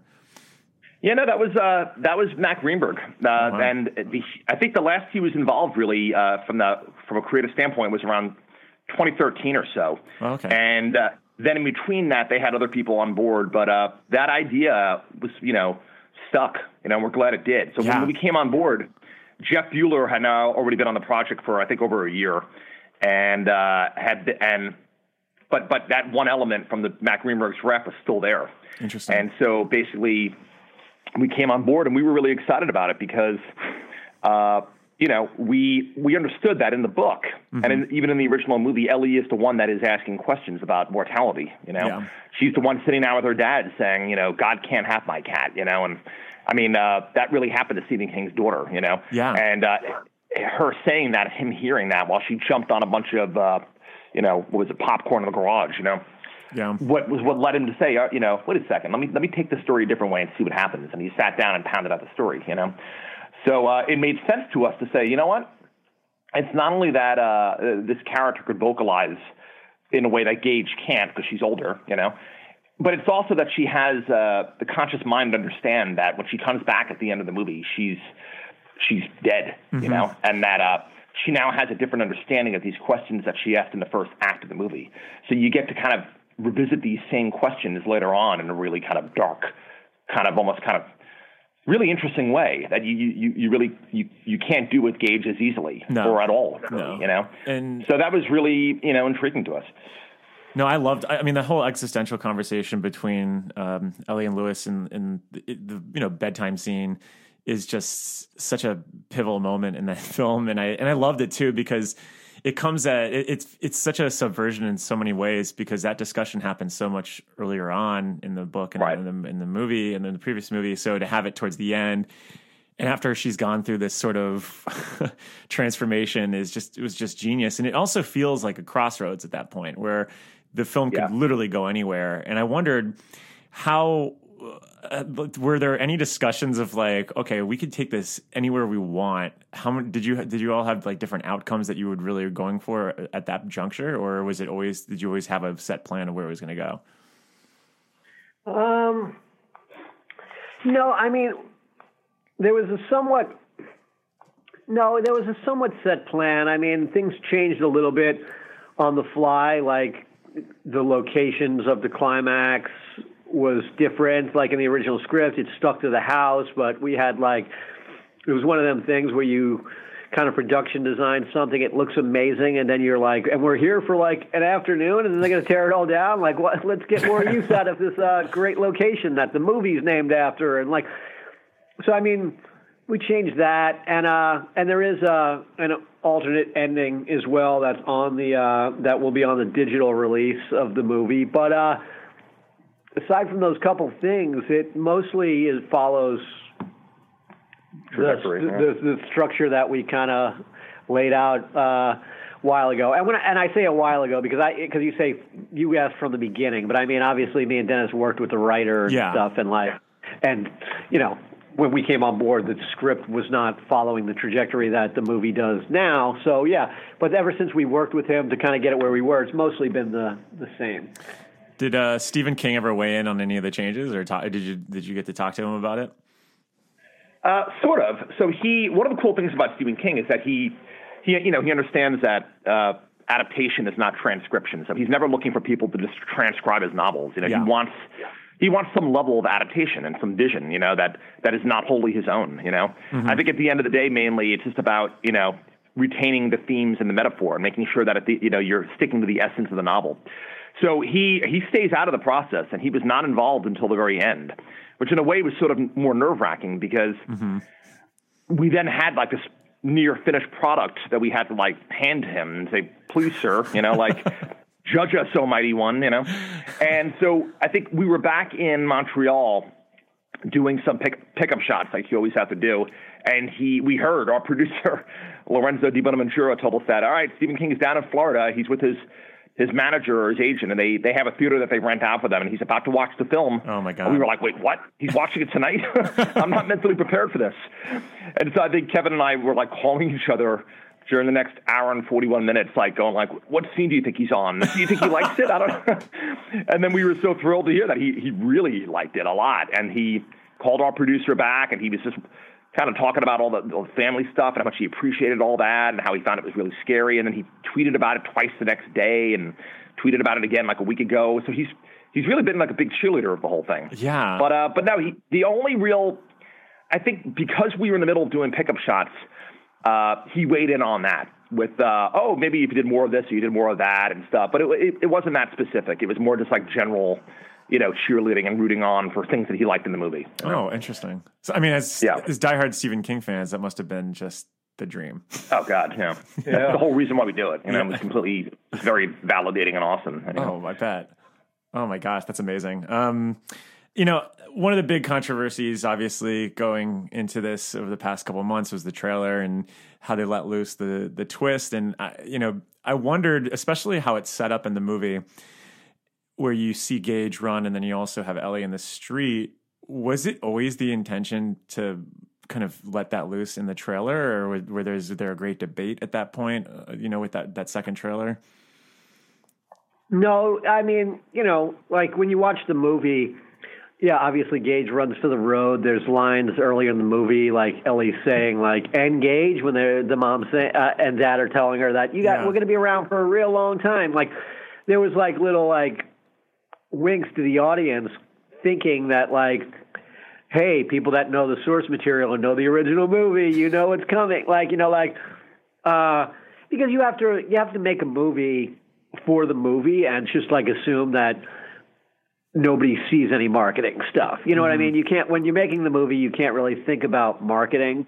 Uh, so it was just, yeah, it was done to kind of wink at the audience, and then yes, it would be a surprise when it was Ellie instead. And uh, you know, in our brains, and uh, also through conversations with people in marketing, it was kind of uh, hinted at that they were probably going to do it in the trailer. Me and Dennis fought it for a while, and Mike said, "No, uh, we really want this to be a surprise in the movie." But then, uh, then it kind of became clear that they were going to do it. But uh, but me and Dennis uh, realized that, like, you know, in the end, they were probably right about this, and like, it's funny, like with Starry Eyes. Uh, it was another thing as well that we did not want people to kind of know what happens from the second half of that movie on. Yeah. Like, you know, so then like uh when Starry Eyes uh was promote when when they were promoting Starry Eyes, like the uh the trailers were all just girl goes on and auditions with weird production company and you were like okay well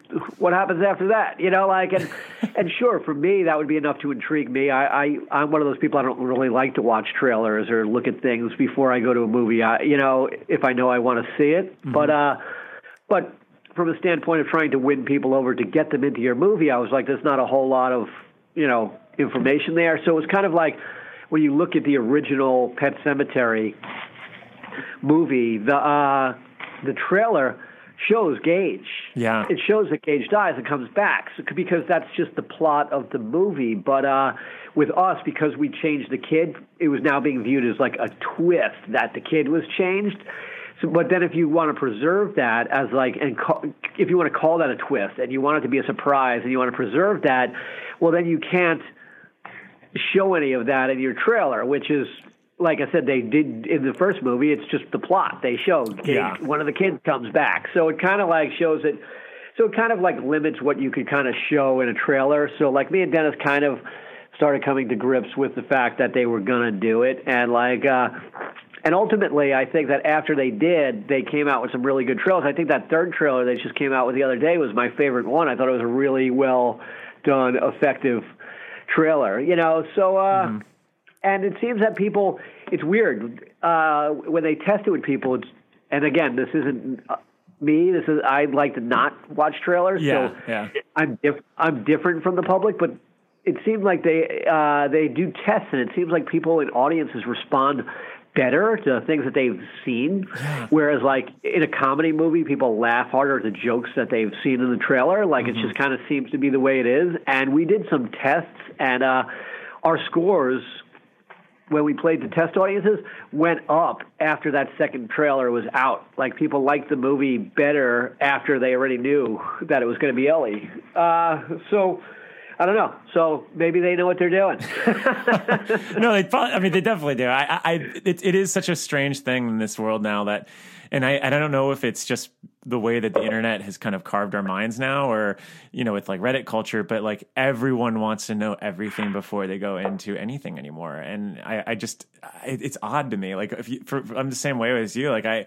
I love going in blind. Like I, I remember as a kid just seeing, even seeing like you know teaser trailers for like the big blockbusters in the '90s and stuff, and just being like, okay, that's good. I don't need to see, and not, and not Yeah. even having seen the other trailers because there wasn't YouTube at the time. So there was that element of surprise, but it is weird that like in today the, the, the absorption of like even trivia and spoilers like people there's some that some that like think it's a sin to get spoiled but some like really just look out for it before they even watch the damn thing which is so odd to me um yeah. you know but No, me too. Like when I read books, like I, I keep a list of books I want to read, and uh, and you know I I forget where they all got recommended from. Maybe I read a blurb, maybe I read what this was about here, but like by the time I get to one on the list, it's probably been a while since I read the thing. So like.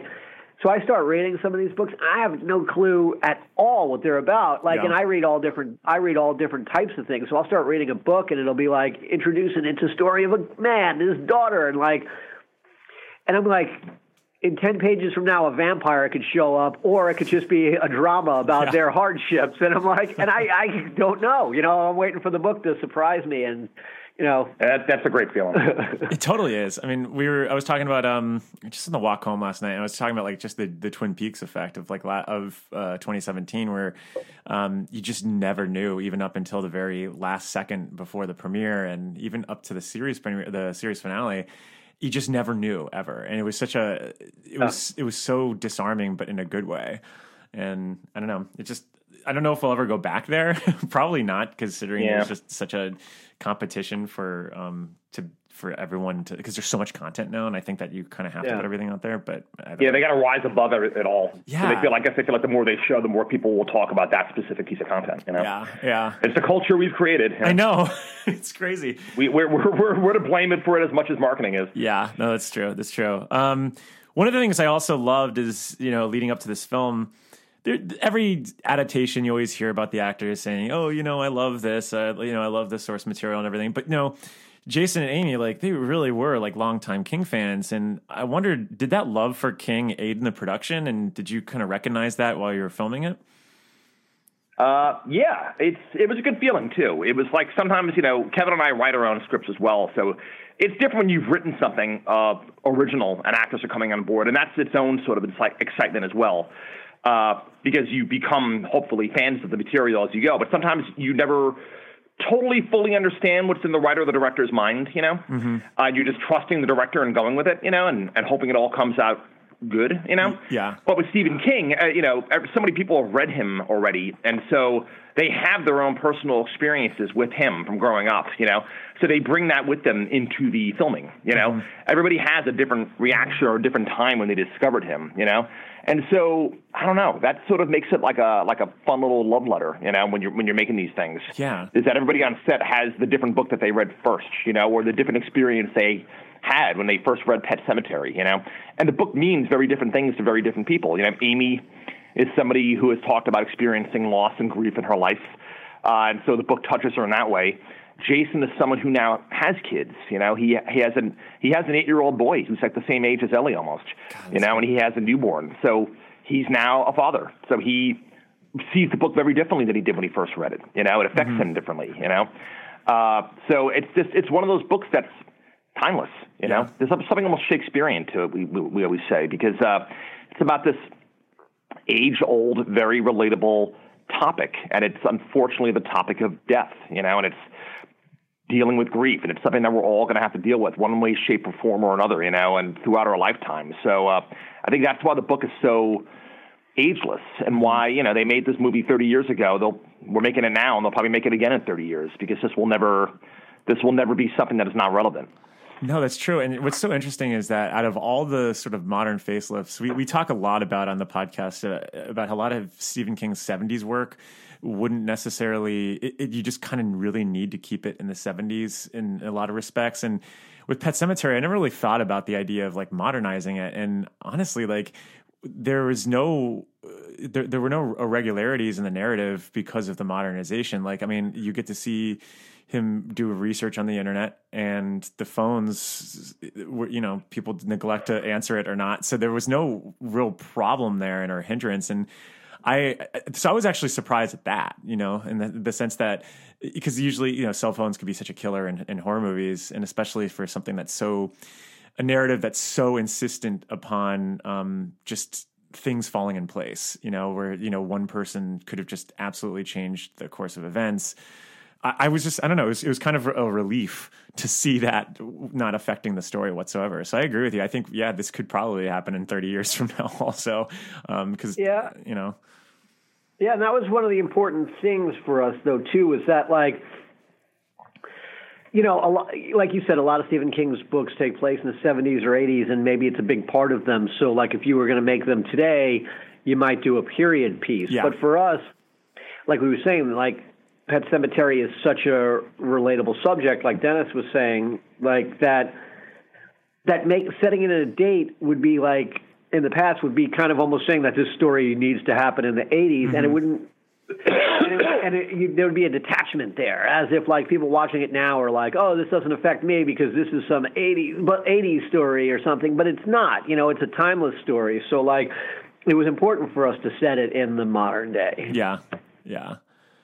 And one of the things also interesting was the um, the sense of like folklore you know you have i mean the what i love about the original you know novel is that there's this intense history that's in this area. And I think with Judd in this one, you get the sense of you're actually, you know, discussing a lot of the folklore. And one of the, you know, obviously one of the biggest pieces of that is the Wendigo. Um, and I kind of wanted to ask, and you know, it's it seems as if like anytime you mention the Wendigo with with Pet Sematary, you kind of have like a feeling of like, okay, that's a true fan. They know exactly what the hell's going on with this story. Yeah. Um, you know, was it uh, you know, how long did it take to conceptualize it, you know, this this creature for for this movie? Um, and how many different variations? Was he always going to be kept in the shadows?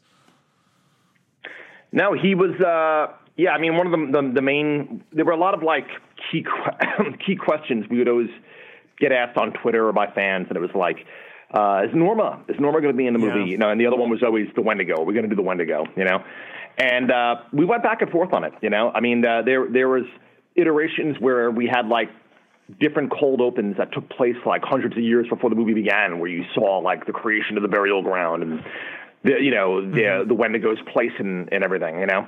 And then the Wendigo became something that we said, okay, let's uh, let's let's kind of do what the book does, and let's treat it more like uh, like a metaphor. Like mm-hmm. it's something you hear and you could sense that's out there, but we're never going to overtly show this like ten foot creature stalking around. You know, mm-hmm. meaning it could be something that's subjective. You know, uh, and so where we landed was. Uh, we had some concept art for it, and we had different like variations of how clearly you might see it. And in the end, we decided that the more ambiguous we could keep it, the better. So there's clearly a part in the movie where Louis is going back to very Ellie there, and he pauses and he's looking into the trees, and something's could or could not be looking back at him. It's up yeah. to you whether or not you see something there. We, we, always joked around that it was sort of like, "Where's Waldo?" You know, like so. Uh, we're not going to say whether or not there's anything there. It's just, I think everyone's going to see it differently than yeah. what they're looking at. You know? They did. They and totally did because we were debating that for at least 20 minutes last. That's night. what we wanted. Yeah, yeah, we wanted people to debate whether or not you know there's something actually in those trees, and we're not going to give you the answer whether or not there is. Yeah, but. love it. And that, and that's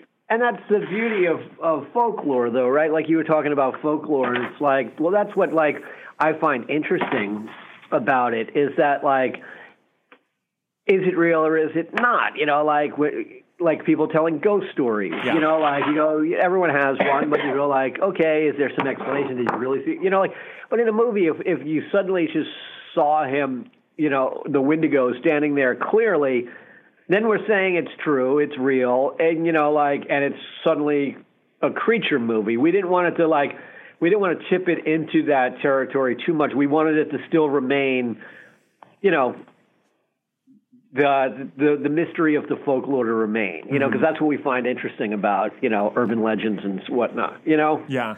No, totally. Uh, with with that in mind, and so many different um, ways you could kind of take it, and I, I and especially the discussions of um, even just the alternate ending. Is there a lot of stuff that was left on the cutting room floor? Um, there's going to be about seven deleted.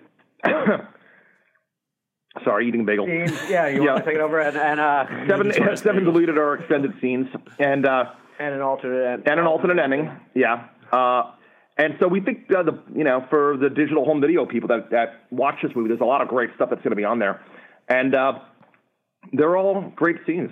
It's just the nature of uh, adaptation. You want to pack so much stuff into the movie as you can, you know. Yeah. So I think Kevin and I just got greedy, and we were like, "Ooh, let's do this, let's do that," you know. And then you just have to look at the pacing of the finished product and just kind of, you know, uh, look at that alone and not look at everything else that went into it. Just look at what's the best version of the film. But uh, yeah, we I mean we, we really love every every scene that's going to be on the the extended edition. It's it's uh, they're all pretty great. And for the alternate ending, does it uh does it end in an, um, a more optimistic light, or is it still in that that sort of very No, no, no. awesome, awesome? Yeah.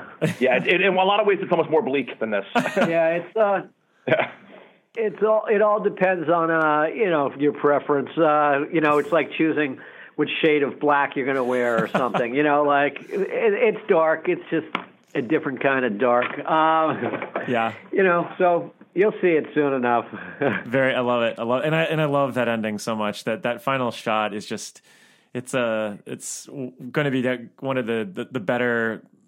More memorable like endings in in recent horror, I, I think it's just so ballsy. I Right. just I, lo- I love. Oh, it, yeah. you know. Thank you. Um, you know, and I also love just the attention to detail that you have. And, and you know, you, you two had an interview recently where you discussed uh, just how easy and gluttonous Easter eggs can be.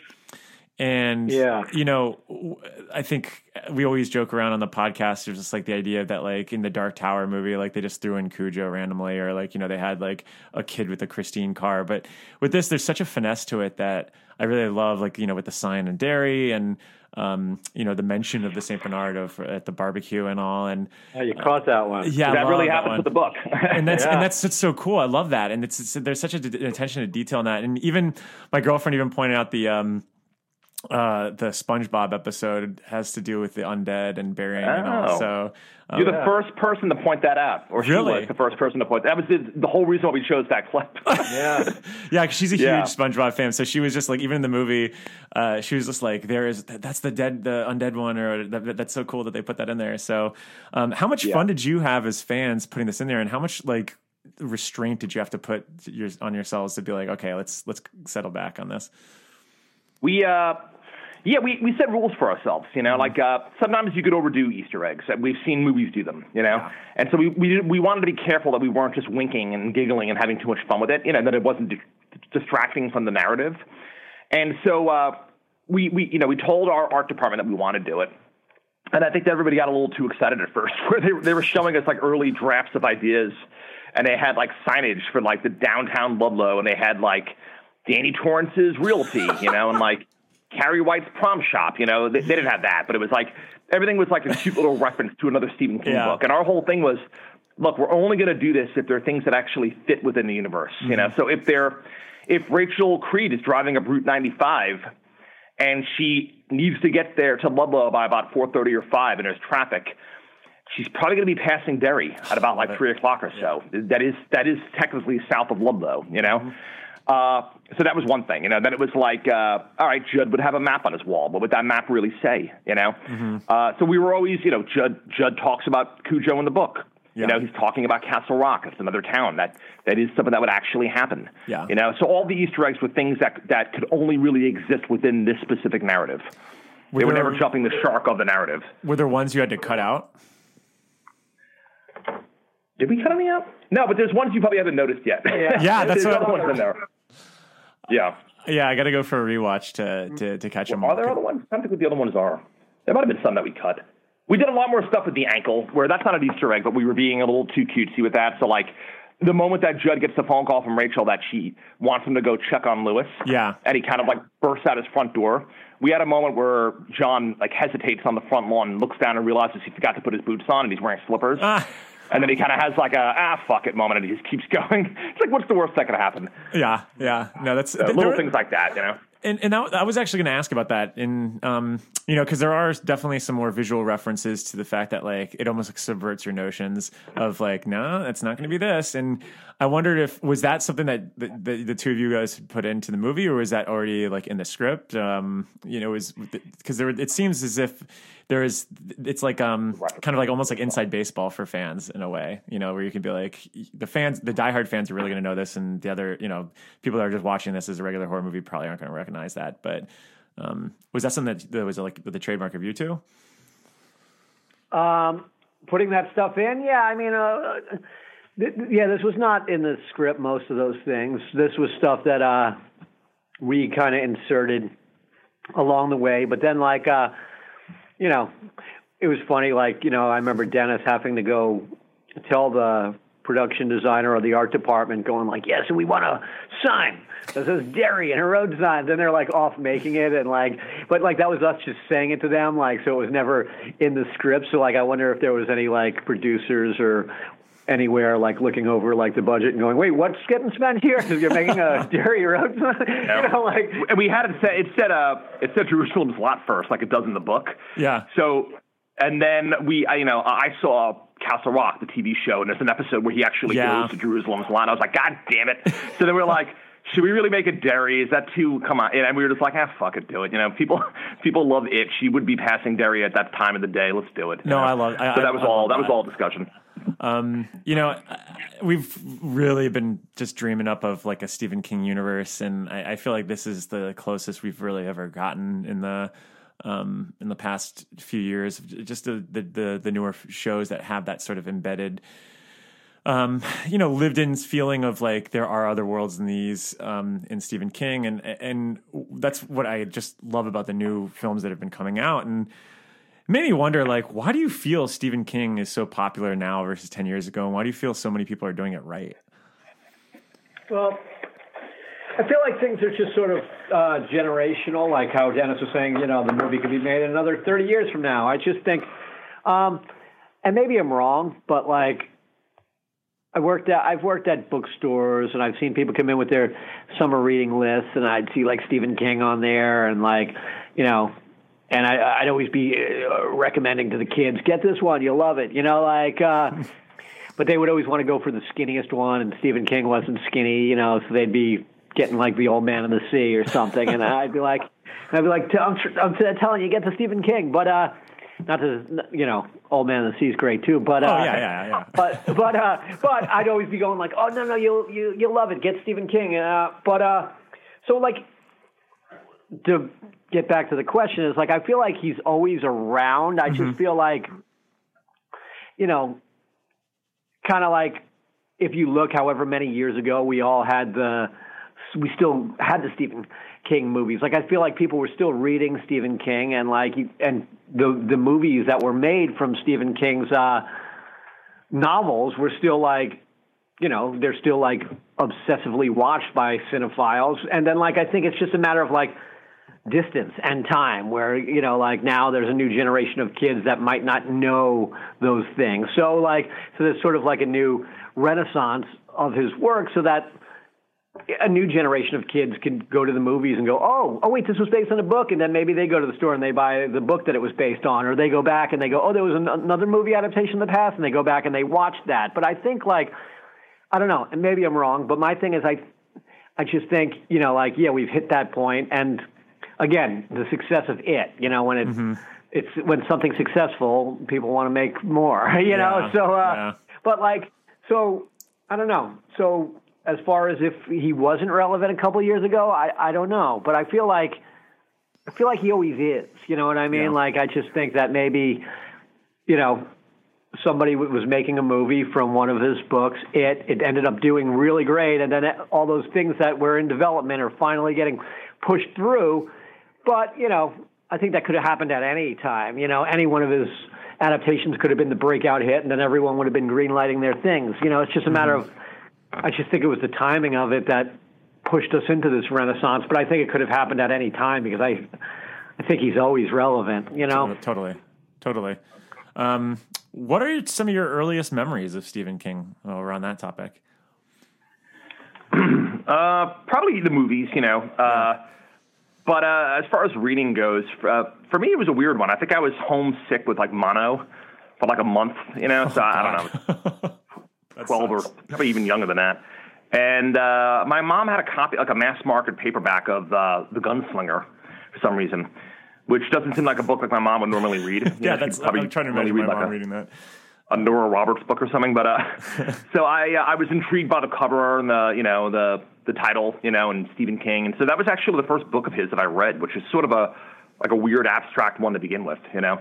And then uh, you know the fuse was lit, you know, and then it was like Misery, the Tommyknockers. I I didn't really fo- I follow a chronology. I just sort of jumped all across the map. And I think Pet Sematary was probably one of the first five that I read, you know. And then as far as movies go, for for me, it was probably Stand by Me was one of the earliest ones, you know, and that was the one that really got me wanted to go out and adventure and like take my buddies, you know, in our neighborhood and like walk down the train tracks and go explore the you know the nearby neighborhoods and go on an adventure, you know. Yeah. And then like probably the first scary one was The Shining, and I and I mm-hmm. I don't think I was even able to fully watch it as a kid because I was so frightened of the the Grady twins that it took me a while before I really fi- finally had the nerve to watch the whole movie. No, totally. Yeah, uh, for me, it's uh, not really sure what was uh, first as far as which book I read. Um, but I think the one that stands out to me is Carrie. Uh, I remember, you know, I'm the youngest of six kids, and I remember as a kid, my older siblings watching Carrie in the other room, and I was hiding in the dining room, peeking in, and watching the, you know, the final confrontation between Carrie and her mom, and uh, and just a lot of those images sticking with me. So I remember whether it was the first one I read or or not, I'm not positive, but it definitely was one of the first ones I remember like seeking out because I remembered catching bits of those movie that of that movie, and it's definitely one of the first ones I remember leaving a lasting impression on me. Yeah. What would you say is uh, your favorite book looking back now on either? Uh, for me, it's always been The Stand. Nothing, you know. Yeah, I, I- I've only ever read it once, but I mean, like, I it, it's going to be tough to top that one. I, I think I cried like Yeah. constantly when I read that book.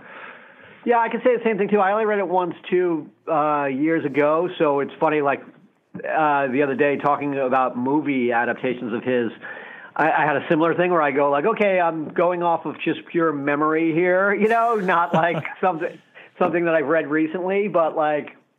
But I'm gonna go out on a limb and say, yeah, The Stand as well, because I remember reading it and just thinking, yeah, it was epic, you know. Yeah. it's his master. And that that miniseries happened like right at a perfect time for me. I, I was born in '84, so I was around like 10 years old when the the miniseries came out, and I remember just being kind of shocked and bewildered at like.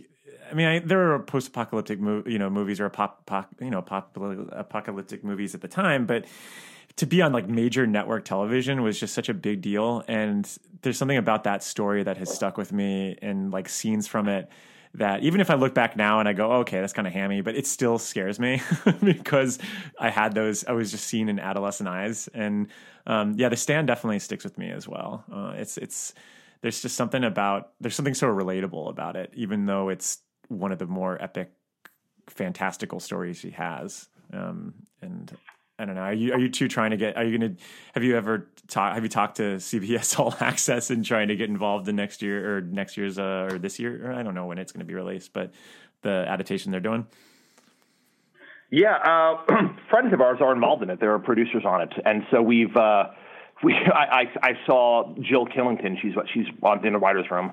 I think she's a producer on it, and she. Uh, we said we, we we're interested. we would love to do an episode. So she's been talking us up to uh, Josh Boone, the guy that you know, Yeah. who would be the uh, he would be the you know the main the main creator behind it, and uh, trying to get him excited about us possibly doing an episode. So that you know, no promises on that, but that that could be fun. Thank you so much. Seriously. Yeah, thanks, buddy. Yeah, thank you. That was fun. Thank you so much. Yeah. No, we'll talk soon. Have a good one. All right, great. Thank you. Bye.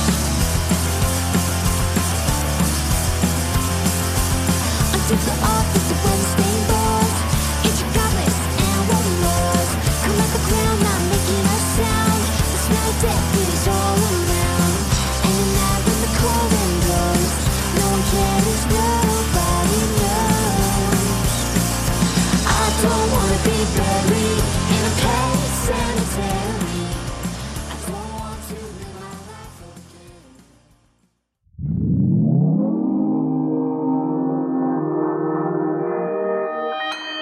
Consequence Podcast Network.